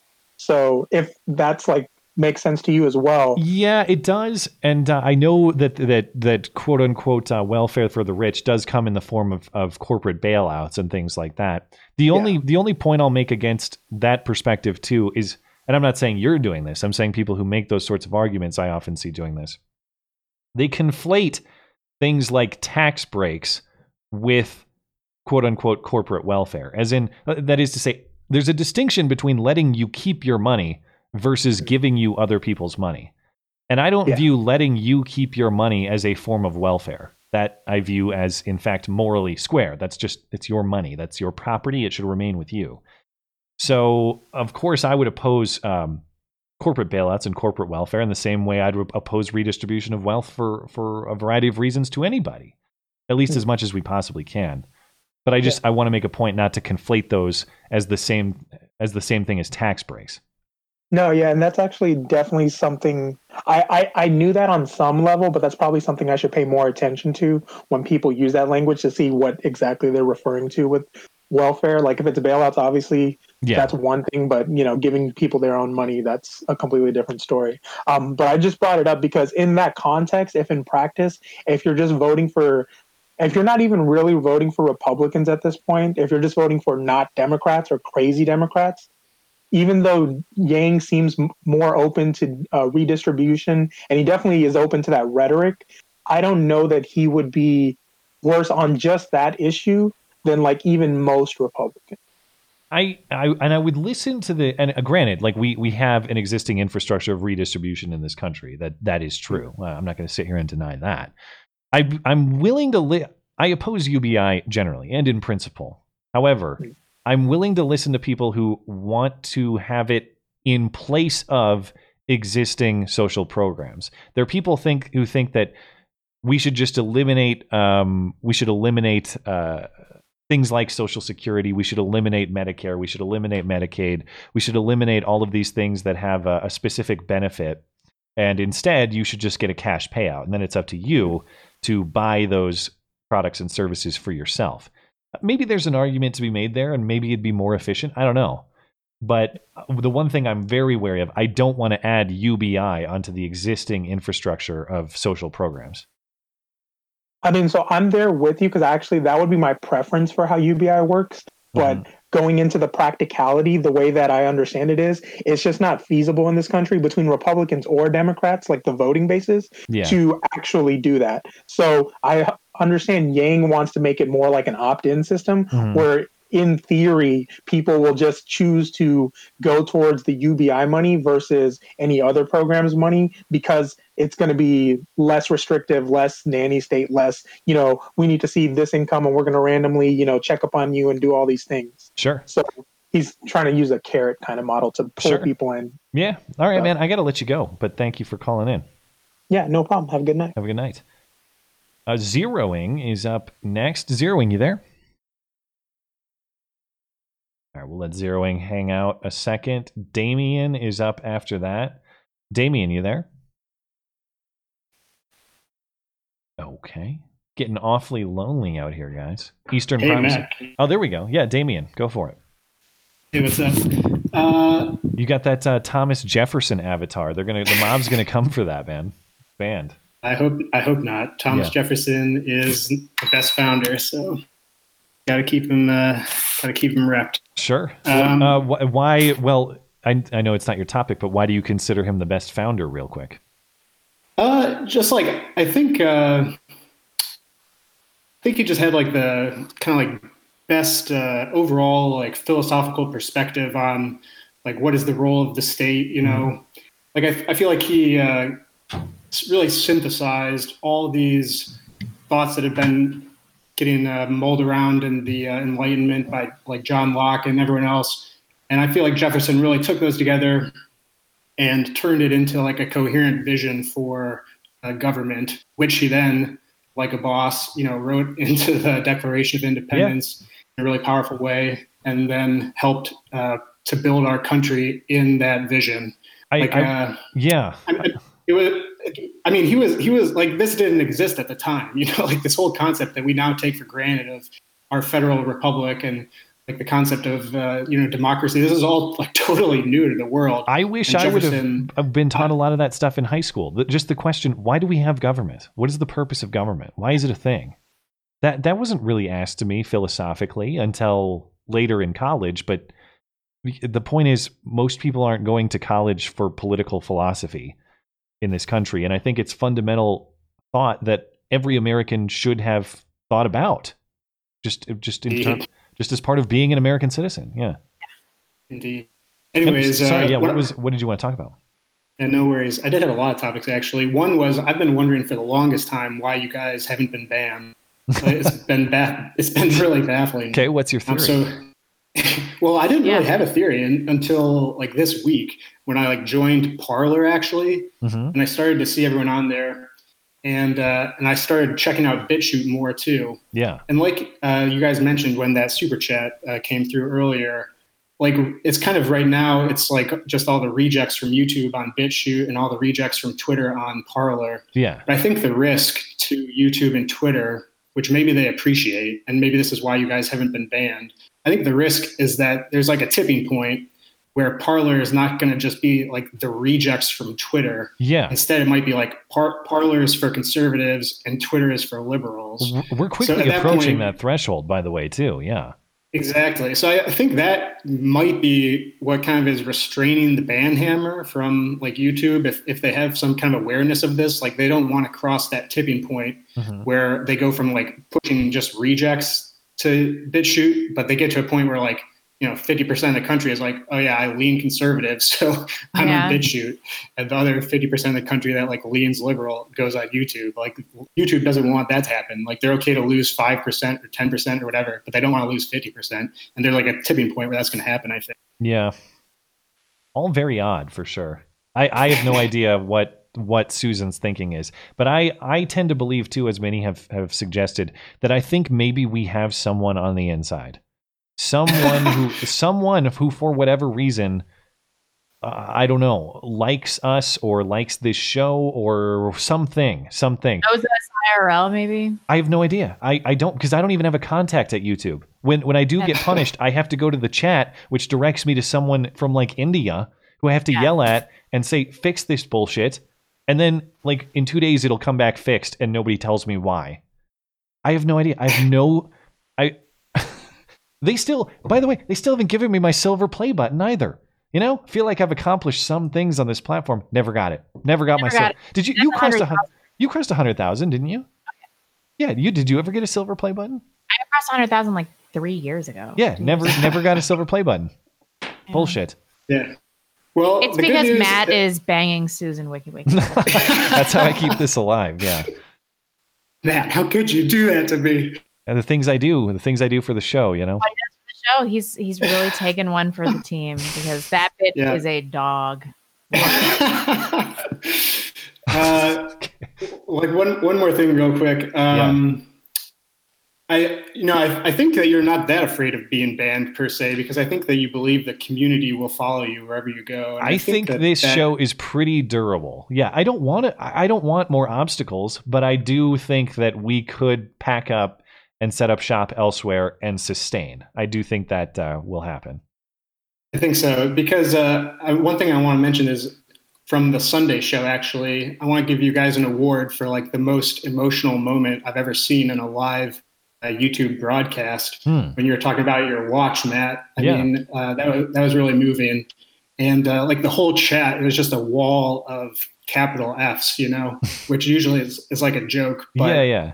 you know, of course, it originates with press F to pay respects. I, I, So, I like, felt- remember. yeah.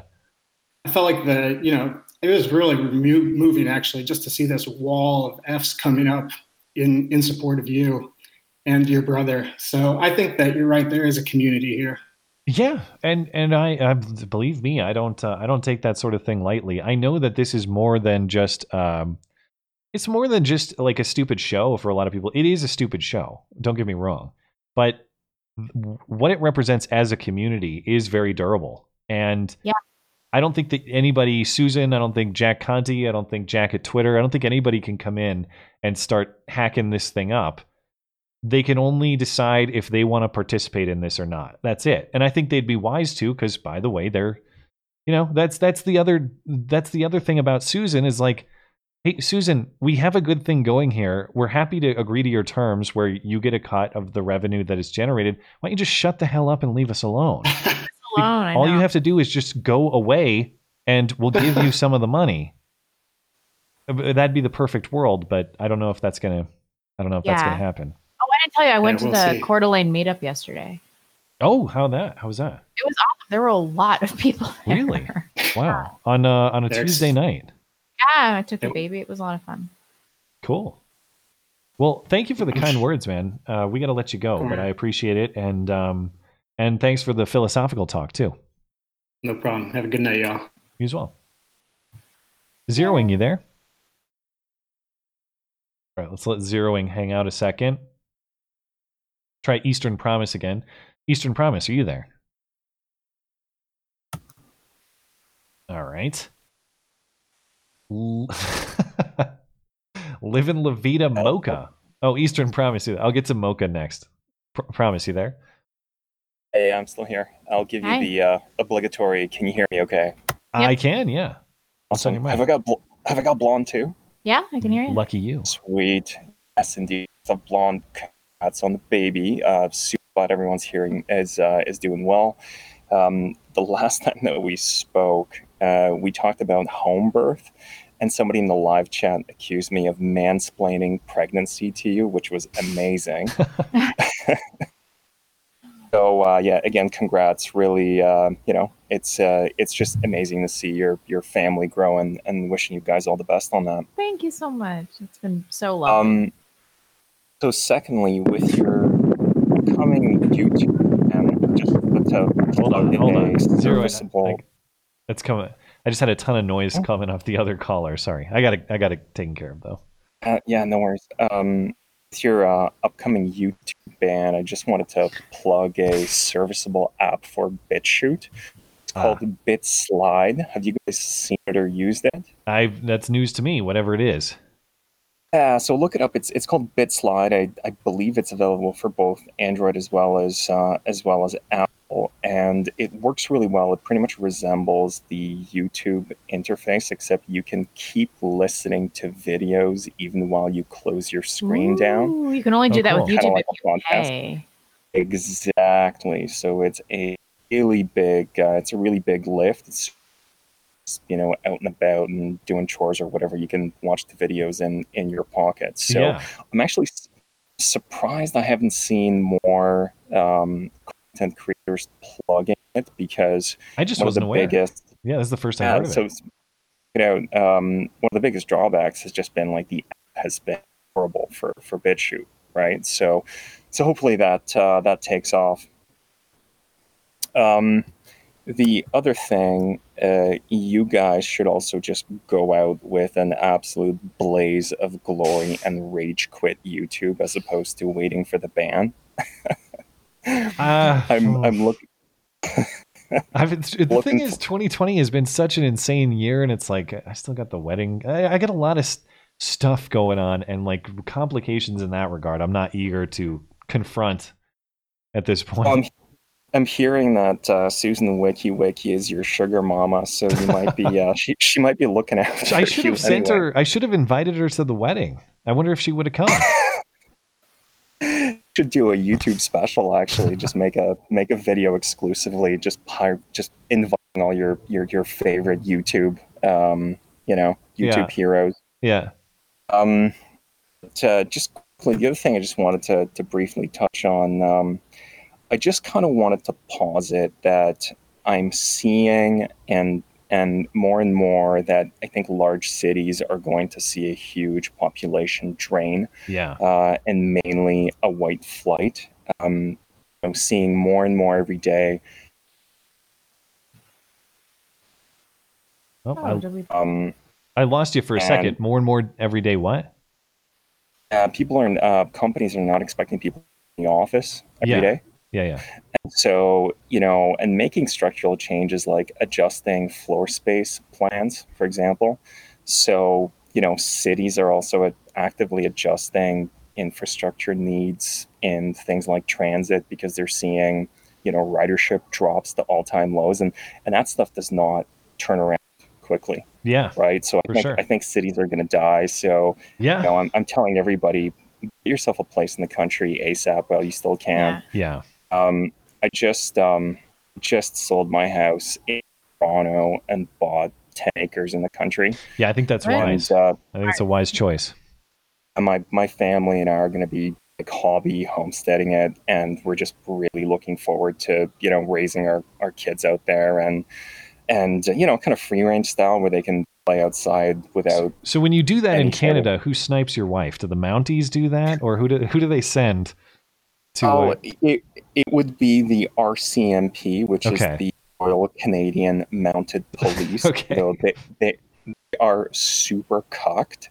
So not like they not they, great they uh, shots. N- no, not at all. They Hmm. they have a. Um, I mean, they, they first of all they have a. Um, I don't know if she's like the the the, the chief or whatever, the head of the RCMP. It's basically like a non-closeted lesbian, and she just did a public Now I gotta apology see. for. You know, she did a public apology for the RCMP upholding sexism, which is so not a thing in Canada. It's just beyond Br- absurd. Is it Brenda Lucki? I don't, I don't remember her name, but Yeah. if Well, you she's Brenda her, Unlucky.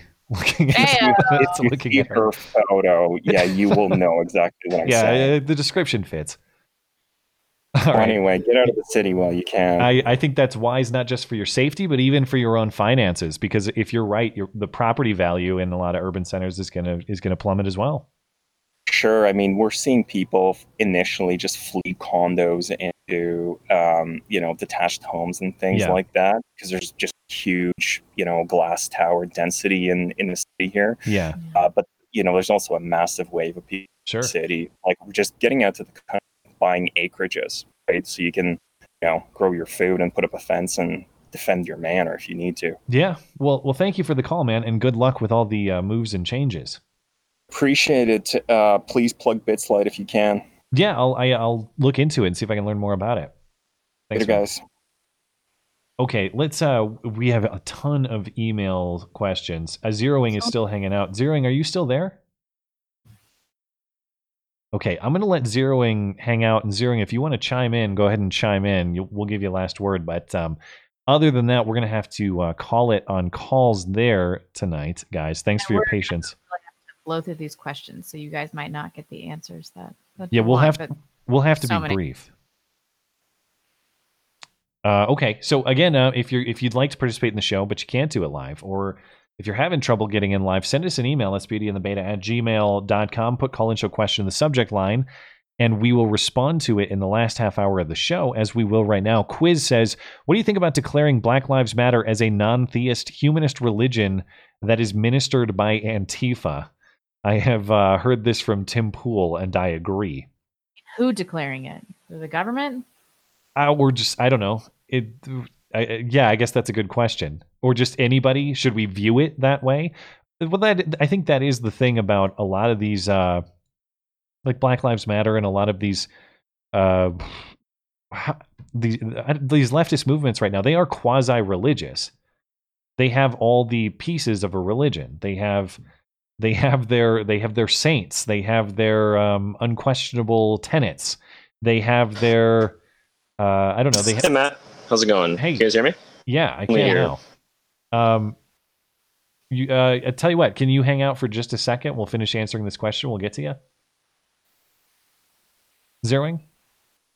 Okay, he must be having some technical difficulties. Um, Uh, so it's yeah. probably not going to. Sorry, go ahead.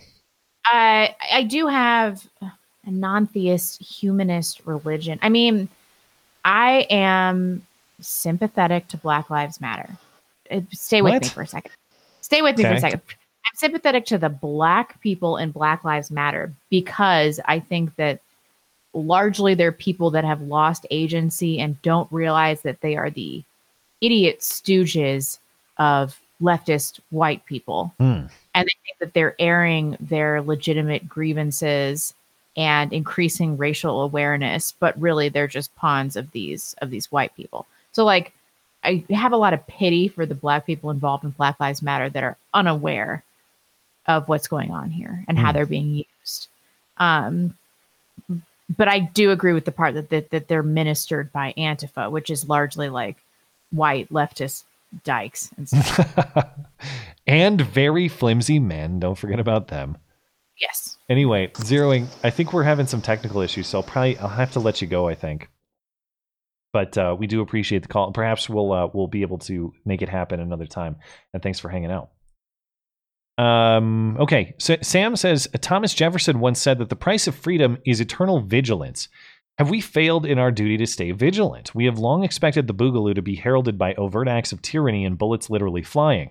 But what if the war has already started and we never noticed? The ideological war we are in is undeniable. It has reached the media, our visual entertainment, our sports, our institutions of learning, and much more. Is there any ground to give in this battle of ideology? It's, a, it's an interesting. No, I, I think that also he, an important thing that he didn't mention is that we've we've given the many churches to to this ideological war. I mean, how many churches, ha- Christian churches, have just become totally cucked? Like I drove past a Protestant church in Seattle that had like rainbow flags and like Black Lives Matter or whatever the fuck. It's like we have pretty much ceded all ground that we possibly can. Yeah, I. It's an interesting way. I, I haven't I haven't heard the Jefferson quote uh, before, but I don't think it's I don't think it's debatable that that uh, our country, but specifically people who are pro America and pro Constitution, have. I don't know if we've lost vigilance. I don't know if we're lacking vigilance. I don't know if we've just been beaten into submission where we view vigilance as a moral failure.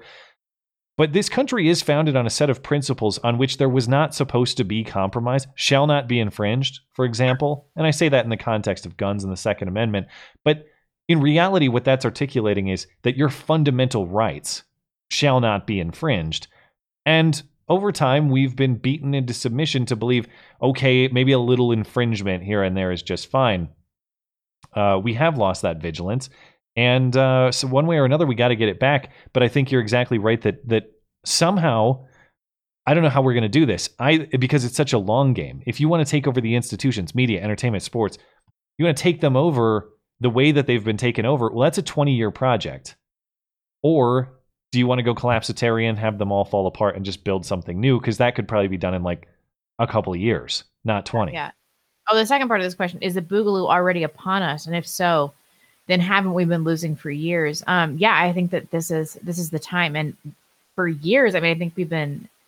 Let's see, when was suffrage was 1920, so a century, and then uh, the Immigration Act of 1965. That's when things started to go really rapidly downhill. I think that we've been on the wrong trajectory as a nation for a ce- exactly a century. Hmm. This is from Fan. Something that has become increasingly frustrating to me is that right wingers are quick to blame white leftists for everything while infantilizing leftist non whites. I, I literally just did that. I Hmm. just did that like moments ago. I know that white leftists suck, but I feel the glee uh, some right wingers take in blaming them and only them just feeds into the anti white agenda. Part of me pities white leftists because they have been conditioned into hating themselves, but I'm not sure how much sympathy they deserve. Given these things, how much sympathy do you think they deserve? I think somebody that has so little self respect that they'll like flog themselves for sins of their ancestors. Um, like that just like somebody that obsequious. I just have a visceral reaction and of- Sure. of, disgust for somebody like that. And I think that largely they're lost and their lives don't really matter that much. Those are the lives that don't matter. Um, Self flogging white lives don't matter. Is that the new movement along with give your vote to your husband? Yeah. We'll go with those. David says we need competition. I told my dad about uh, Stefan Molyneux getting banned, and he gave me the old. Well, that's why we need. Uh, fr- that's why we have free market competition. Is there any legit competition to YouTube though? BitChute is god ugly. I feel like the left is going to uh, quote unquote, but a private platform us all the way into complete censorship. I honestly think that Google has got to go. Don't foresee anything getting better until we actually have competition to Google, YouTube, Twitter, etc. Not sure if you can get a good question out of that, but what WTF do we do about uh, about this censorship? You have any thoughts? Oh, I don't know. I mean, I think that we should all kind of go out in a blaze of glory. Stefan Molyneux should be a lesson to all of us because that guy did not talk about the Jews. He didn't talk. He he barely like he talked about race and IQ, but like, what did he really talk about that was that controversial? For the most part, he abided by YouTube terms of service, and he still got the axe. So I think that we should just all push it until we get banned, and then YouTube will be boring, and uh, BitChute will have to arise as a market competitor. I do think, um, I, and I know that I, I kind of share your view that like uh, the, the view of the emailer that it's difficult to just say, well, um, there are a lot of difficulties in say, well, that, that's why there's a free market to just create competition. In theory, yes, the reality of creating a, a, com- a competitor to YouTube is is extremely difficult. BitChute is trying admirably, but you don't build a competitor to YouTube overnight, and we're finding that out in real time. But here's what I will say to be a little bit optimistic: is that the market for voices like Stefan Molyneux, yeah, he's going to take a hit. He's going yeah. to take a hit now that he leaves. He's going to have to rebuild to some degree. But I, the people who love Stefan Molyneux, the people who are turning, uh, tuning in to his every broadcast, to his every uh, podcast episode or radio show episode, they're going to find him somewhere else. Yeah, there's a, true. there's a core audience. There are some people on the fringe who are like, I tune in every once in a while, and if you ban him, I might not find him again but the, the core audience is going to find him wherever he is as long as he's still making content and i think that's true for a lot of people who have made it certainly to his level but even to the level that that our show has made it you carry on a certain core audience and the more they start chipping away at that there's going to come a point where they've chipped they've chopped down their own tree essentially youtube will fall under its own uh under, under its own uh, betrayal of its own creators it may not seem like it now, but that that day will come. Um, yeah. And I, I, had another thought on this, but uh, I think it left my mind. Dang it! I, th- I had something else to say, but it has escaped me. And in the interest of time, I'll probably have to probably have to keep it moving on. All I can say is is what I've been saying all along uh, throughout all of these episodes of censorship. Make sure to follow the people that you really love on all the platforms where they're where they're making material. Doesn't mean you have to go watch over there today, but our our day the our day um, for what happened to Stefan Molyneux could come tomorrow for all I know. And we're going to we're going to keep making a show cuz we have to keep making a show. You want to be able to find those people when it happens.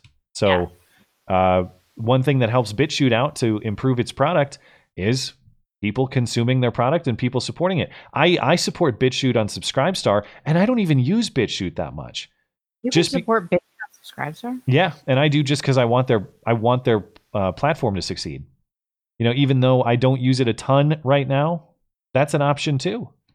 Uh, think about think about ways to do that potentially. Ah, this is from Gray. What do you think about the idea of gun shops only selling guns to the right? Google companies uh, are blatantly discriminating based on politics with all their censorship. So why don't gunshots reciprocate? I think that's hilarious. I would, I mean, morally, I would allow it. Well, it's their property. Do what you want. I, I mean, I don't, I don't have a problem with that. It, it's, it is your property. Do what you want. By the way, that does extend to YouTube and Twitter. I will, I will maintain that principle as well. Although we do have the, the debate of, of platform versus publisher, and there are some, there are some issues there. The other thing that I wanted to say about YouTube and Twitter and the rest of them, and this relates to this question because it is a question about should a private store owner, a private shop owner, a private business owner be able to sell or interact or in associate, uh, associate with whomever they want for whatever reasons they want.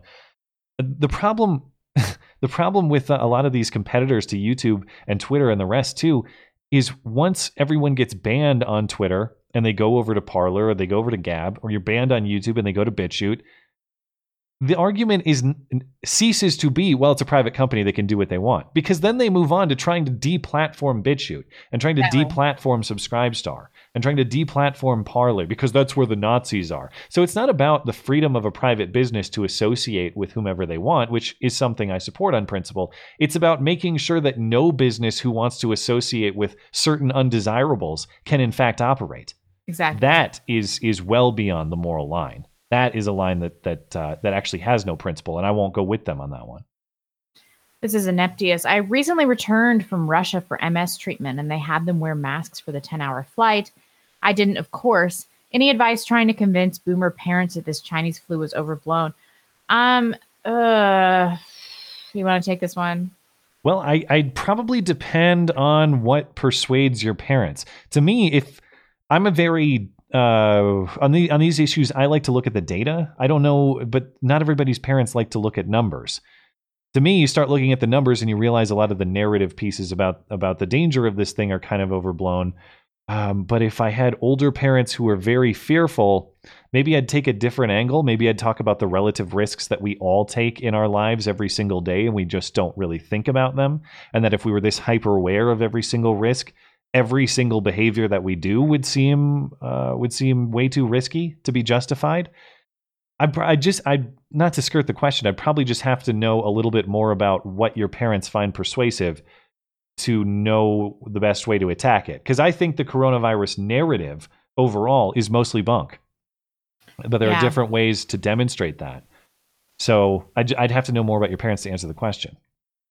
This is from Sean Sweat. What changes do you think need to be made to the Constitution or even a whole new form of government, perhaps after the Civil War is done? Um, I think our Constitution is almost there, but there needs to be a way to protect the demographic uh, situation, like to prevent um, immigration from certain countries, uh, to prevent, well, I wouldn't say illegal immigration because we should be protected from that legally anyway. Um, but that's something that the Constitution didn't guard. They they they really the founders really thought that we would not be this dumb. To well, and it was it was a document pr- intended to protect your natural rights and set up a government in order to protect them.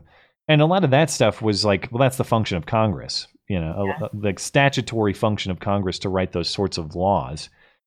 Uh, I mean, I have my my biggest worries about the function of the Constitution is that I, I think that uh, the I know the founders spoke about the dangers of parties and party interest a lot, but and I don't even know how you would stop this in the Constitution. But it is amazing how it's it, the Constitution was written thinking that Congress would be interested in upholding and preserving congressional power, and the executive would be interested in enforcing and upholding the executive's power. Same with the judiciary we don't see politician loyalty to their branch of government. What we see is predominantly loyalty to party. And so Congress has no problem here actually here's one way here's one thing I would change because we see Congress for example writing laws that say the president has the authority to do our work for us. Uh, like uh, in in war for example, we just give broad authority to the president of the United States to conduct military action, which is not really in the spirit of the way the constitution says we should handle these sorts of things. I would like to see a you could do it by constitutional amendment or just writing a new constitution. There's no legislating away the separation of powers. You can't voluntarily surrender your authority under the separation of powers to another branch. I don't care if you write a law that says that you do that, that you give consent to this. That's your job. You will do your job. I don't know how that would be phrased, but we've got to maintain branch of government fidelity versus party loyalty how that would be achieved uh, it kind of escapes me but one way or another i'd like to see that. Um, john martin sunday night the statistic of $1 billion sent to dead people. Wow. my mom was one of those so the check arrived technically before she passed. Covid restrictions complicated getting to spend our final days with her. We her grown children could have kept it and divided among ourselves. We returned it to the irs now normally i don't you. accept comments but um, john martin's been good to the show and that is I can't. I could not believe that statistic. It's shocking. That is pretty insane, and I'm sorry to hear about your mom. All the best to your family, and, uh, and thanks for supporting the show as well. Uh, Redigan says, Do you think that we will have to be violent at some point with gun control, as they will likely slowly drain the weapons that can be reasonably used to defend us against tyrants until there is no hope? I mean, we have to be careful about this, but yes. when they're coming to take your property. Yeah, uh, we we've seen episodes of this happening all the time. And when I say they, I I mean maybe Beto and his state army or whatever, or I mean violent thugs. Uh, yeah, the more the more that people are pulling off crap like we saw at the St. Louis uh, mansion with Pink Polo guy, the more you're going to see. And you could call that violence. I would call that self defense squarely aligned with the purpose of the Second Amendment. People don't have a right to come and threaten you. People don't have a, come, a right to come and steal your stuff.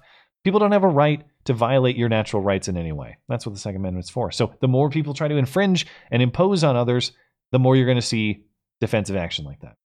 And everybody should be prepared. You never know when it's your turn. This is Chris M. I once sent you the only two pieces of unsolicited advice I give to new parents. One was about sleep training, and the other was about getting a whole life plan for new babies. Did you ever get that info? And if not, do you want me to resend it? Uh, you can send it. I'm probably not going to listen to it because I, I reject the concept of sleep training. Like I can hear my daughter crying right now, and it is just breaking my heart. Like I cannot sleep train her. I Hmm. can't do it. I can't like let my kid cry in the other room and with nobody there, and, and so I, I can't. I can't do it. Um, send it though. Just see. Anon says uh, several call-in shows back, you mentioned that you believe in the existence of objective morality as evidenced in your observations of the natural world. Could you elaborate on this, please? Sure. Uh, I think that uh, objectively speaking, you can observe humans fulfilling a certain purpose, and that purpose, generally speaking, is survival. It's not something that we chose to do. Nobody really sat down and thought, uh, I, I decide to survive today. I decide to attempt to prosper. That's just something that, for whatever reason, humans are driven to do by some sort of natural force.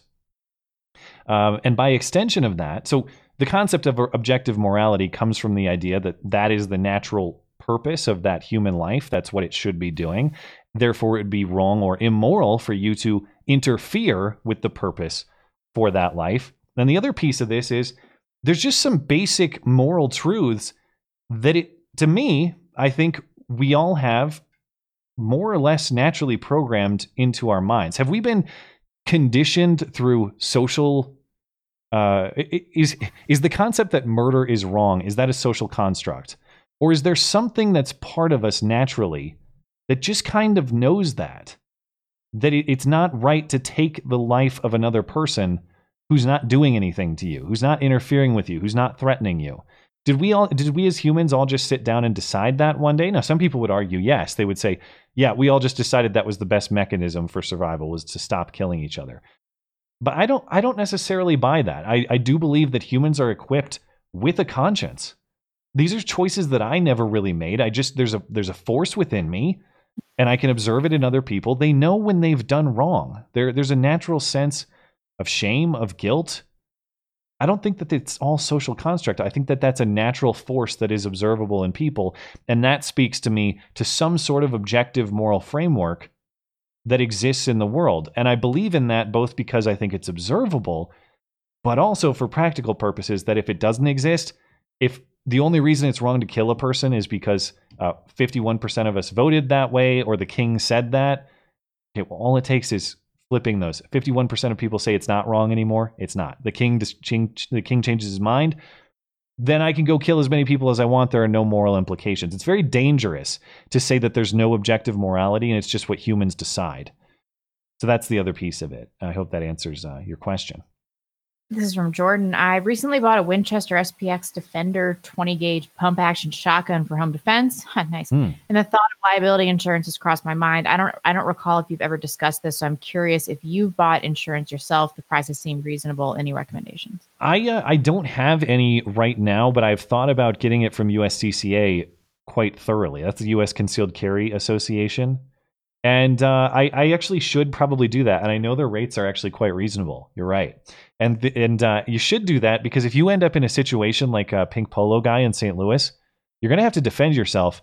And then the book's going to get thrown at you for defending yourself. You're going to have some insane prosecutor who wants to make a political example of you. Yeah. So I'm very wary of that, and I've not uh, I've not made the decision to get that sort of insurance to make sure that I have a lawyer who will go to bat for me if if such a situation ever happened to me. Have you guys put any thought to that at all? I don't know. Actually, my husband kind of takes care of all that. I wonder if he has. Yes, I. Yeah, or uh, uh, another thing, an update to the Chipotle family in Michigan. Uh, the woman who pulled the gun on the on the black family who was harassing her. There was a GoFundMe up for her legal defense because they, yeah, they took it down in like two days. So that's the other thing. Maybe your case is high profile enough that you could get some crowdfunding until these leftist crowdfunding sites decide that they don't like you. Yeah. That's another complication in in, in this. And they're uh, just there they were held on what like $50,000 bond something like that. That's outrageous. And they they I, I forget the, the the charges that are being put against them are serious. They face up to 4 years in prison. So best case scenario, you end up in a state of um, serious financial serious financial debt or just, just general financial problems. So it's probably wise. I think USCCA they don't they don't charge much money, and it probably would be a wise decision to buy that sort of insurance. This is incompetent hands. I mentioned Steve Bing last week, and the next day, Ghislaine Maxwell was arrested. But I'm noticing guys caught up in high profile scandals, all of tragedies. Bill Cosby's son, randomly executed by a Russian gangster. Michael Jackson groomed. Roman Hmm. Polanski had his pregnant wife butchered by far left hippies who wanted a race war. Biden's wife and daughter killed in a car accident. Could this be part of a process, punishment, or intimidation? I mean, perhaps uh, in some cases, but I think that all of these are kind of random. Uh, and I think that when you put yourself in a high profile situation, especially in Hollywood, that you are going to be subject to higher risks of like the the corruption Hmm. and the degeneracy of, of Hollywood. Uh, That doesn't apply to Biden's wife and daughter. I mean, that was clearly an accident, but like the others, I suppose you can make an argument for that. Maybe I, I I don't know. I haven't put a lot of thought to this, but um, the older I get, the more interested in tinfoil I become. So I'm listening.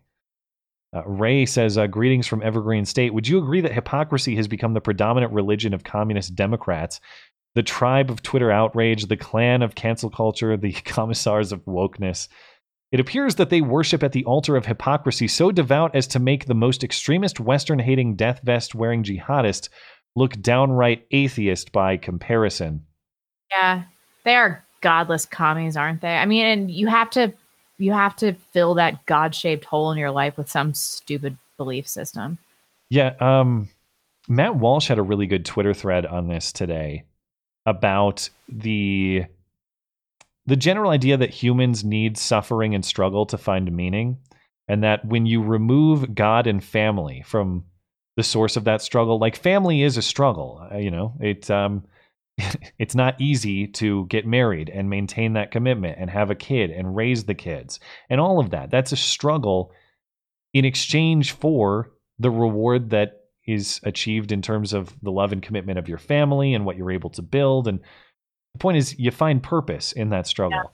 Now, if you live a life of convenience where everything's built for you, it's very easy to get food, it's very easy to get shelter, the basic level of survival is already achieved for you, there's not that much natural struggle in your world, and you also reject God and family as you know uh, mechanisms of the western white supremacist patriarchy or whatever all of a sudden you have to invent other struggle and that struggle might become actually destructive instead of constructive. I think that's what we're watching is a lot of this stuff. Like we're going to invent struggles that aren't even real for the purpose of giving our life purpose and justification even though that struggle leads to nothing but destruction rather than the construction of something good in exchange for that struggle. If that makes sense. I'm kind of babbling but you get what i'm saying. Struggle has to be well placed and in, in pursuit of something noble. That's not what's happening right now.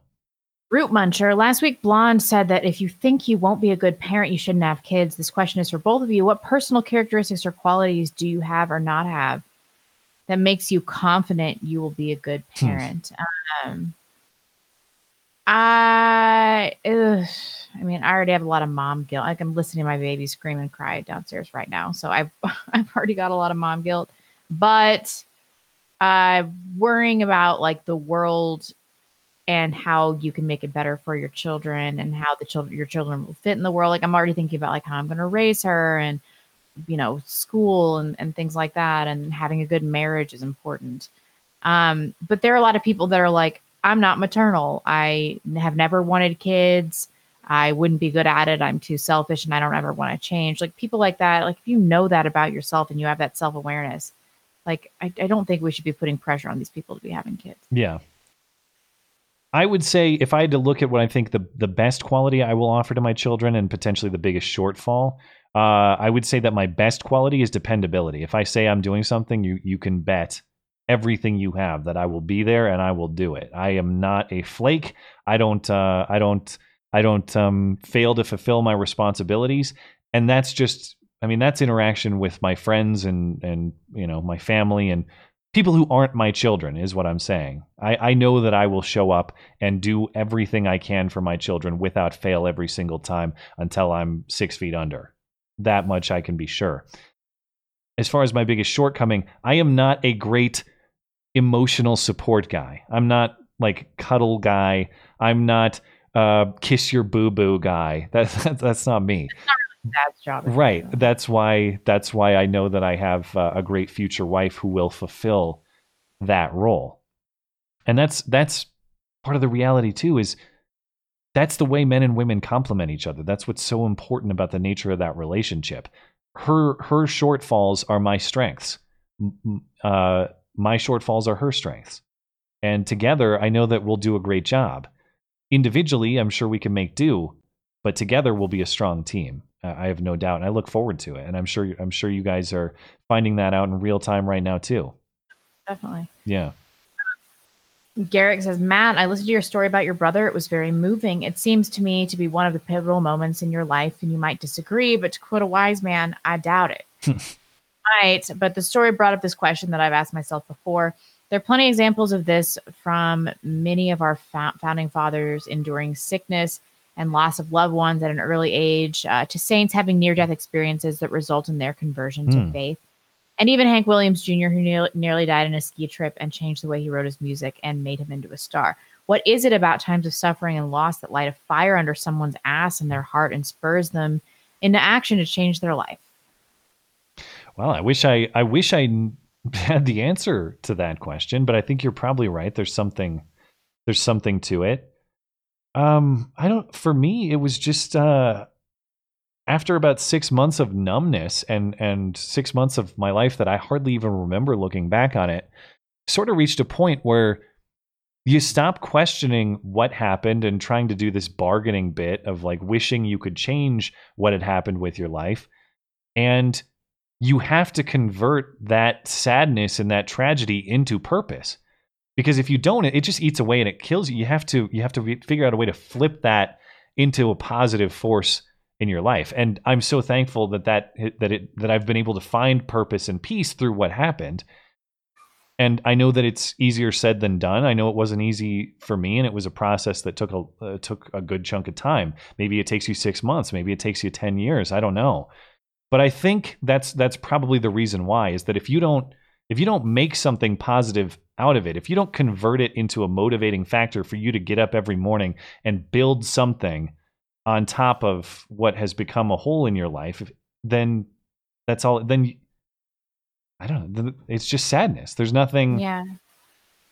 these aren't decisions that that I made in in my context. It's just eventually it's like one day a force acts on you and it's like, well, this is your life. Are you going to make the best of it or are you going to sit around and wallow and bitch and and whatever? Um so I, I don't know. I don't have a clean answer for that one, but I think it's just a human necessity to convert sadness and tragedy into purpose. Otherwise it will consume you. Yeah, I agree.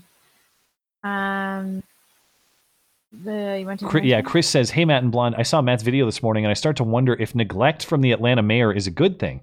Put your dog in the fight. Say it was a mostly peaceful protest for the Second Amendment. You wouldn't want Bottoms to snuff that out with the National Guard. The government's neglect puts the onus back on the community where it belongs." Um, yes, although I don't necessarily accept the analogy here. or okay, a mostly peaceful protest for the Second Amendment. So are you saying that it would be a protest for the Second Amendment that was actually a little violent?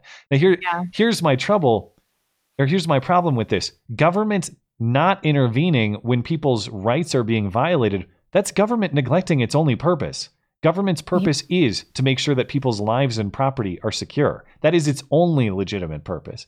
And if it if it sits back and doesn't fulfill that role, well, uh, we're basically in a state of anarchy at that point.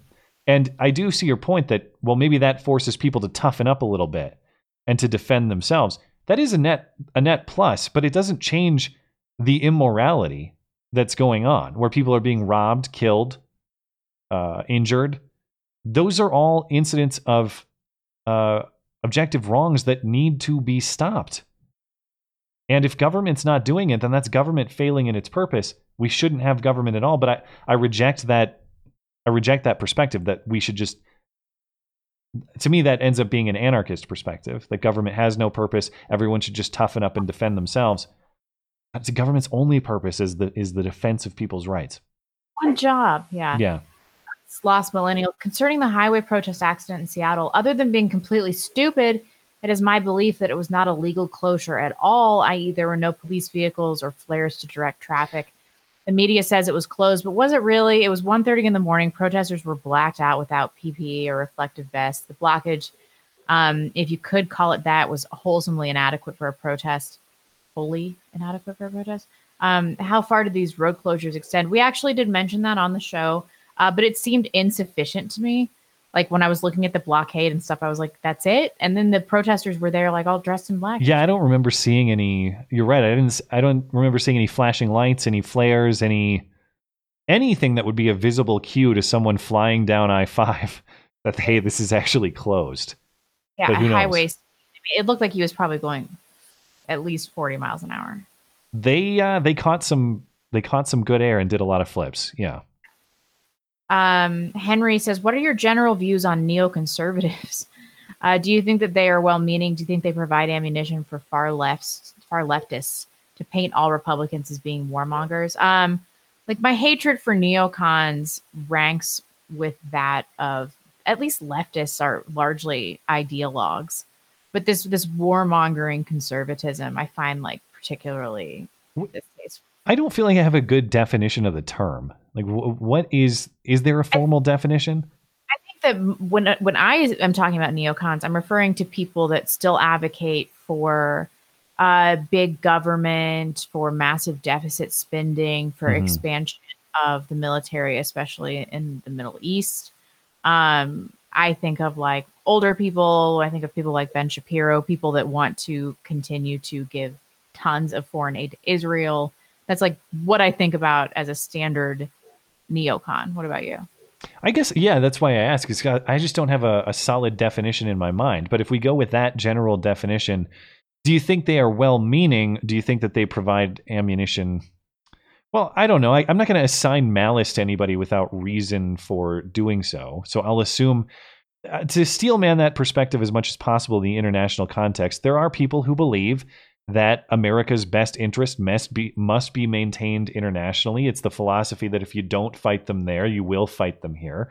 I don't really share that that view, but I understand where they're coming from, and I do think that you can hold that perspective and be well-meaning.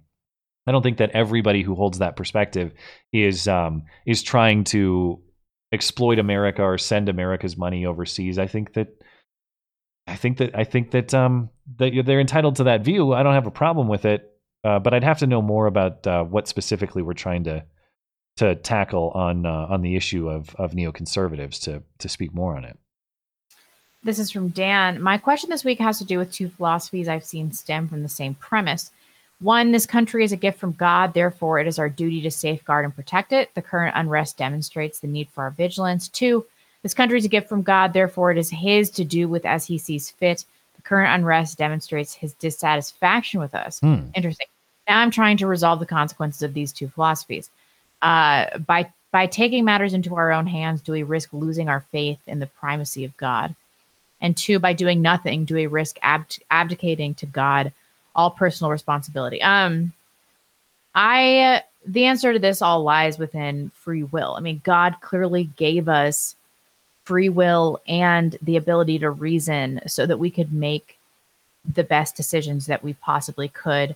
Um, I think it's a cop out to be like we should we should do nothing because God's going to take care of it for us. In which case, why would He give us any of these struggles? Why would He give us free will? Why would He give us reason? Um, like, w- why even bother if He wanted us to just straight up abdicate our position? I think that what we need to do in this situation in order not to lose God's favor. I don't really think that this is like God raining down his his anger on us because we failed him, although we totally are. But I but I think that what we need to do is like use our reason and the evidence that's available to us and our faith um, to try to navigate the situation in the best, most moral way that we can, uh, without losing the West. Yeah, I like the way uh, that you described that. And th- I was going to say this question is way too philosophical for my post two hour brain to handle.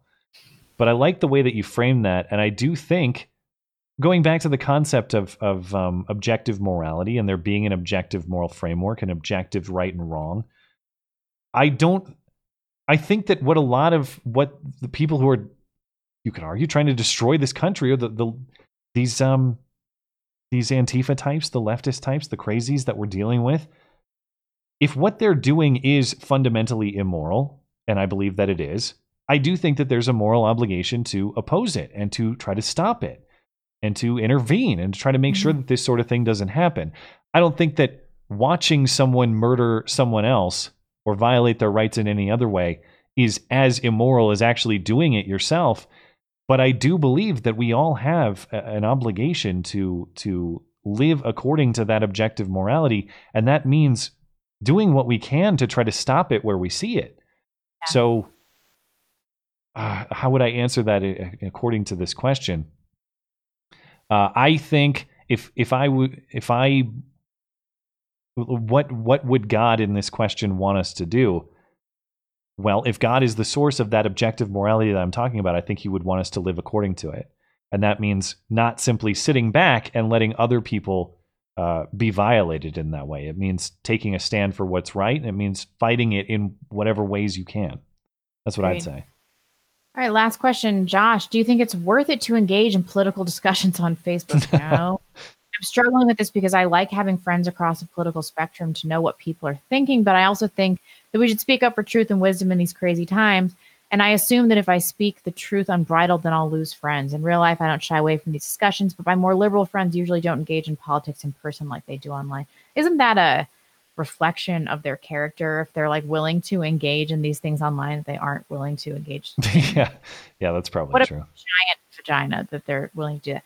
I don't know. Skag and I have talked about this all the time. My life got exponentially better when I cut out every single person that I couldn't have an honest conversation with about politics.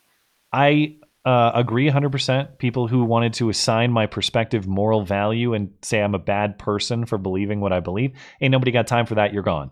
You shouldn't be friends with people just because you've been friends for a long time. You should be friends because they contribute actual value to your life. And by the way, that's true for you too. You should contribute value to other people's lives too. It's not that everybody owes you, you owe them too. But what I'm saying is evaluate every single friendship in that way. And I know it's scary to axe friendships because they're no longer valuable or providing value. I was terrified to do it. Blonde convinced me to do it in a lot of contexts, and she was right. I have better friends now. I have uh, a future wife who is is much more aligned with my values. Everything in my personal life is better because of the courage to make those sort of uh, kind of those those cutthroat decisions that seem tough, but trust me, they're right. To the to the question on Facebook, here's my rule don't argue with your actual friends on Facebook.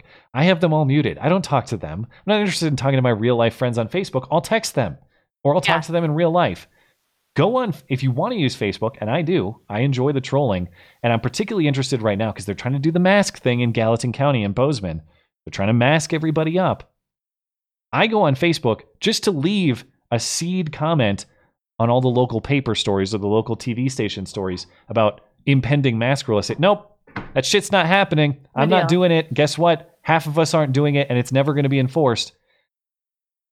And of course, a bunch of people jump down my throat. That's fine. I'll fight with them if I want to or if I don't. But my point is the the the best way I've found to use Facebook for politics is just to plant those seeds in your local environment. And for all I know, maybe 10 people in Bozeman see it and they're like, all right, cool. Someone else thinks what I what I think. Maybe I maybe I could say the same thing and not actually be uh, not actually be attacked by the mob, or maybe I could withstand. That's all I'm hoping. If I can just give a little nudge of encouragement to the people I know out there who agree with me in my town, that's what I'm trying to do. That's what Facebook's good for. Um, okay. Uh, who was the last person on Super Chat that you did? Let's see. Uh, I stopped at Jimny, Jimny P, Jimmy P. and let me see what's going on over on um, on Streamlabs. Uh, over on DLive, ETC says reset the Constitution to default. Yeah, I, I could be in favor of that, as I've said, with just a, a some kind of asterisk on it that's like, no, we're really serious this time. All right, it means what it says. Originalism. Maybe we should clarify for the Supreme Court. Originalism is the only legitimate constitutional philosophy. It says what it says when we wrote it, dipshits. Not no inventive interpretation 200 years from now. That's not a thing. Anticipate abortion. Uh, are you good? I have one over on Streamlabs. Phil says, uh, I got to be careful with Phil. He's always trying to get me in trouble. Let them play the Black National Anthem before NFL games. It needs to be driven home to normie whites that there is no bringing the country together anymore. There will be no uh, reservations for. Can I say that? There will be no reserv. How about no reservations for old school Americans? we will win, or we will be destroyed. Uh, I the NFL and the NBA and NASCAR, they're all going to lose a huge portion of their audience for sure. And I say this as someone who loves football. I don't want to leave football. I love watching it. I don't want politics shoved in my face, and I don't want to be told that I'm supposed to hate my country while I'm watching football. I'm sorry. I care about this country and constitutional values and loyalty to those things more than I care about the guy who runs fast or catches the ball or jumps the highest or any of that. I have to. Yep. I have to draw a line. Um, this is a latest. Wait, what did Blonde mention? There's a based anti-immigration sect of Catholicism out there. Why the hesitation? What's the downside? Um, Society of Saint Pius X. There's another Franciscan pre-Vatican II church that I'm not super familiar with. Um, what's the downside? I mean, it's not sanctioned by the Pope or recognized by the Vatican, but at this point in time, I I don't really care about that. Mm, The downside for me is that it's too difficult for me to abide by their stringent moral standards. I'm just like too shitty right now Hmm. at this point in time to be accepted by their church. Um, I mean, if you're a better person than I am, you should go for it. Uh, Jacob C. Hey there, hope you're doing well. Shows like yours are white pills as they're honest about the situation, but propose solutions. Ugh. Uh, the problem I've been seeing with Tim Pool's content lately is honestly no solutions. Do we propose solutions? Because basically, I was talking about killing everybody else. Collapsitarianism is a solution. uh, well, I appreciate the compliment. I wish I had more.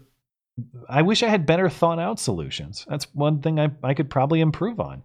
I I don't have a, a shortage of criticisms, but it, it as we're finding out with the left, it's a lot easier to criticize and destroy than it is to build. And if I oppose them to the degree that I think I do, I should probably focus on building more than I do. And I, I think you're right about uh, general philosophy there. Uh, First Son of Man Blonde. Why? Ugh. Why has your dear friend Lauren Southern been so quiet about Stefan Molyneux's ban on Twitter and YouTube? I don't know why everybody thinks that like because you have a an internet friend that you know the inner workings of their mind. Hmm. Like I have no fucking idea. I never look at her Twitter. Has she not said anything about it? I don't know. I have no idea. I, I don't know. I mean, is she obligated to opine on this? Everybody can agree that it's shitty that he got banned, right? I'm sure. including Yeah, I would hesitate to. I would definitely hesitate to assign a motive to not saying anything. That is to say, I'm trying to hide something, or I'm I agree with what happened. Not saying something is just not saying something. I think, in all fairness, you have to ask a person a question to see what they think, and I I, I have no idea what she thinks Um, E. Michael Jones got banned too. on YouTube or what. Yeah. Yeah. Um, Dragon Warrior. Everyone says slavery was so bad. Ooh. Okay. Uh, but what about whites dying on the frontier or dying in coal mines or dying in an industrial accident at 10 years old? Not condoning it, but 600,000 died to free them too. That's true. And then after that, we ended slavery all over the world. Yeah. So I apologize for nothing. And Black people need to recognize that an, out of a horrible situation has born a wonderful situation for them, which is that they don't have to live in Africa now. Who was it that got in trouble for that? Wasn't it like uh was it Muhammad Ali who said something like that or uh, there was some controversial comment like that. But I want to the the only thing I want to say is like um Black Lives Matter and, and a lot of these degenerates are not are not black people too. There are like there are a lot of people there are a lot of black people who are not on board with this agenda. So I, I just, you know, hashtag not all. I want to be I want to be fair is the only thing. Jamie Jamie Clay. So is the black national anthem play that funky music, white boy? And is it considered racist to take the black pill? Nice to see blonde's whittle nose back. Pretty nicely. It looks good. Wow, two in a Um, row. Two super chats in a row about your nose. Laurel says blonde, your nose looks great. Um shouting from the cheap seats. Guys, I'm going to cancel my Google account. Susan just blocked a harmless super chat. I'm going to find another format to contribute and vent. Um yeah, you can you can donate on Streamlabs. Uh, thank- Um, thanks for supporting the show wherever you may decide to. And uh, Susan, I'm sorry you've just lost your 30%. Yeah, really. Hmm. A, a latest quit YouTube forever, then spike the ball by immediately denying the holiday. Uh, thanks for supporting the show, too. That was uh, very kind of you. Much appreciated. I am not Um, going to be Benjamin niggardly. says your show is absolutely a white pill. Been watching for years. Don't change a thing except bit slide, dude. WTF? I yeah, BitSlide is news to me, but uh, I appreciate it. Hey, if if you consider this to be a white pill, that's uh, I, that's a high compliment. I don't know that I would have characterized our show that way, but uh, I appreciate it very much. Disappear forever. I says, am not going to be catch niggardly. John Mark's rally for the joggers. I don't know what that is, so apparently not. I I have no idea. Yeah, that's that's news to me too. Uh, Gabriel Tran says Kanye West should wear whiteface when facing against Joe Biden. When questioned on it, he should respond, "I ain't black because I ain't voting Biden." If you don't vote for me, then you ain't white. That should be Kanye's. Uh, that should be Kanye's campaign slogan. Uh, Shursey says, "What percent of black male parents aren't around to answer this? Do Black Lives Matter? Uh, Seventy percent of black youths are being raised by single mothers right now. That is that is insane, man. That is Shocking statistic. that is no chance from the start. I mean, I talk about I would talk about what I look forward to offering our kids, both from the perspective of of me and my future wife, in terms of what are equally important things that we can offer our kids in complementary fashion. I- know that I got that from my parents too. I talk about what my parents were able to give to me to be able to create something like this show. You're giving the kid no chance from the start. We talk about all the factors. That's got to be factor number one in terms of what is driving the various ills that that plague the black community. Fatherless homes has to be issue number one. Agreed. Um, Russell Booware says, "Don't Ferberize your baby. That biz sucks, and it's not the best way, in my opinion." I have no idea what that means. Uh, I, w- I thought maybe it was Febreze. so don't Febreze your stinky baby. I don't know. Won't. Oh, it's the Um, Ferber method. The Ferber method or Ferberization is a technique invented by Dr. Ferber to solve infant sleep problems. It involves baby training children to self soothe by allowing yeah. the child to cry for a predetermined amount of time before receiving external comfort. No, that seems like child abuse to me. I'm not doing that. Hmm. Uh, Russell Booware. P.S. Oregon is only blue on paper, like Matt said. It's the big cities, but it's in South Park Asian guy. yeah. Um, Bill McPherson, Romans 2:14, Gentiles who do not have God's written law show that they know his law when they instinctively obey it, even without having heard it. But without God, men can choose to reject morality. That is Hmm. that is true. That's along, yeah, it's uh, the themes that we were discussing for sure. Uh, my baby's freaking out. I think I'm gonna do two more and then I'm gonna have to Okay, I the- think we're about finished up here. Oh no, we got a bunch more. Oh, well, I guess I need to reload. Just reloaded. Uh, John Martin says, as nearly 60 boomer, I'm ready to recover from the ashes. I hear you, John.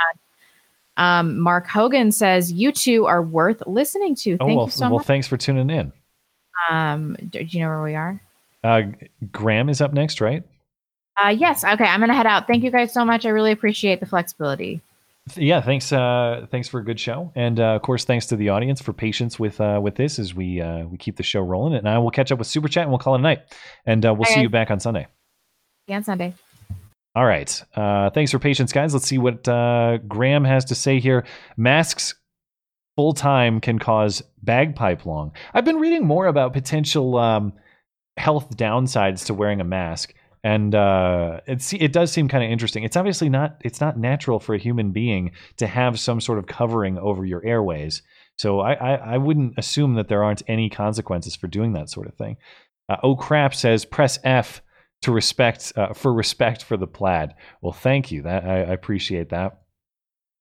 Um, and and seriously speaking, I do appreciate how receptive you guys have been to that. This isn't a show about me personally, so I try not to make it overly personal. And the other reason I don't want to talk about super personal things all the time is because uh, when you submit those sorts of personal details to the to the internet, uh, you can you can expect a lot of um, toxicity in return sometimes. And for things that are deeply personal, nobody really wants to to uh, to submit themselves to that sort of thing. So I appreciate not only people's um, interest and willingness to talk about it, but for the kindness that you've offered in talking about it as well. It does mean a lot to me. So thank you guys. Uh, I'm a psychopath says. Uh, it's just a human necessity to convert sadness and tragedy into purpose. Otherwise, it will consume you. Uh, Skag 7 2020 words to live by well said matt kudos here's a few dollars to repeat that quote so people could hear it again well thanks I, i'm sure it could be better stated if um if uh, you know i had some more time to sit down and think about it or perhaps somebody else could express it better. But yes uh, you you can't just let sadness and tragedy sit and consume you in that way. It it, um, it will be the end of your potential. So it has to be repurposed. And like i said i don't feel like it was something that i chose to do. It's just uh, the the way of the world kind of told me that's what had to be done. So that's that's what I did. And I got to tell you guys, while we're on this topic, and I don't mean to hijack this for my personal stuff, but um, on that topic, uh, this, as I said, this is the house. I still live in the house that my brother and I shared. And in fact, the room in which I make the podcast, in which I make my videos, was his old room. And that means a lot to me too. The camera I still use to make my YouTube videos was his camera. Uh, he was a photography student. And it means a lot to me to repurpose things that were his and a part of his life and a part of what we shared into something that is big and meaningful. And so I thank you guys so much for participating in this with me because um, I mean, it just it means a hell of a lot to me to know that this room and that camera have been able to create something that has a lot of value and have gone on to fulfill a purpose and more than anything have made something that if my brother were here to see he he you know he wasn't a he he was a man of few words he didn't have a lot to say but something he would nod and be a proud and be proud of uh, it means a lot to me and um I don't talk about that personal stuff very much, but if you're still listening, I want I want to thank you for for being a part of that with me. It it matters a hell of a lot, and it uh, it it keeps me carrying on. So thanks for hanging out. Uh, let's see. Uh, Chris Buckley says, uh, "I just read that uh, I just read the city of Seattle is holding classes for white people to help them rid them of their whiteness." I don't know what to say. Blonde, congratulations. I will forward that to her. Very happy for you and yours, Matt. Keep up the good work. Well, thank you. And thanks for your uh, generous support of the show.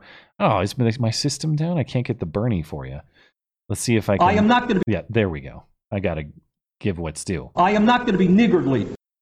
Uh, very much appreciated. And yeah, I guess um, pretty soon being white on the streets of Seattle will probably be a crime, I would think.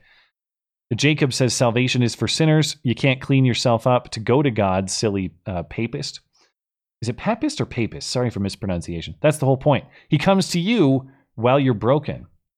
Uh, it could be. Maybe that's what I'm talking about before earlier, too. Like I said, I don't feel like I chose a lot of these things in terms of the way that, that sadness and tragedy were repurposed in my life into purpose. It's just something that, that happened. For all I know, as I continue down this journey to considering the concept of God and the concept of a lot of the concepts of a lot of religious teachings, maybe that happened. Maybe he did come to me while I was broken. And I don't even realize it. Totally possible. Totally, hmm. something came to me. I don't know what it was, but maybe that was it. Maybe I should think about it some more. Crash Test says, uh, "Happy belated Independence Day." Uh, note the donation amount, seventeen seventy six, and that's in, is that in pounds? Is that British currency? Is that what GBP stands for? Just to be sure. Uh, that's ironic if that is the case. Uh, yeah, British pound rates. All right, cool. So thank you for uh, that donation, and um, that's that's uh, that's funny. Thanks for the music uh, tip. I've been listening to Aeneas on repeat for weeks now. Kanye 2020 is funny, just guaranteed Trump reelection. Well, thanks for checking it out. Like I said, that's a friend of mine from college who um, yeah, I don't know if he ever, I don't know how far he went with his music. I haven't talked to him for a little while, but uh, like I said, he's probably the best guitar player I've ever personally known. So thanks for checking out his stuff. Disappear Forever says John Mark went full conservative. Watch the rally uh, video. Okay, I'll have to check it out. I haven't seen that at all. Uh, let's see. Just a couple more and we'll call it a night. Um, Dangerous Spaces says was cool to find out that I shared a birthday with uh, with your mom, Matt. Turns out my niece shares a birthday with your brother. We'll think of him next February. That's right. I have dropped my family birthdays on the show a few times. Um, so yeah, that, that's that's kind of an interesting coincidence. And thanks for calling in tonight. And uh, we'll catch you next time, man. Thanks for supporting the show. Lex Termine says, Matt, thanks for getting back to me this week. Heading south tomorrow. Good riddance, New York. Blonde, congratulations on your bundle of joy. God bless the both of you. Well, all the best in your trip as well. Hopefully, you're off to greener pastures. And uh, I, I, I, wish you nothing but success and uh, hopefully a, a better life than the one that you're choosing to leave. For sure. Best of luck with it. And thanks for hanging out with us tonight, guys. I think we're I think we're all set. We look good over on DLive. I think we're clear on uh, on Streamlabs. By the way, I'm looking at Streamlabs now. It's it, it's now today's what June 8th. Streamlabs still has the rainbow emo- or the rainbow avatar. Isn't that just a Pride Month thing? I don't know. I guess they're carrying on. Maybe Pride Month got lost too much in all the Black Lives Matter stuff, so they're uh, so they're carrying it on an extra few weeks, something like that. Anyway, I have talked plenty tonight. Thanks for hanging out with me, guys. Thanks for the interesting calls. Thanks for the interesting email questions. That is, as always, much appreciated.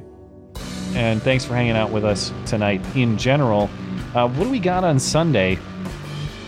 Um, I, I, don't have that much. I don't know if you saw. A California hobo took a shit live on CNN. That was a great moment. Plenty of hoax hate uh, as well. And Home Depot is changing. Speaking of hoax hate, Home Depot is changing its rope policy.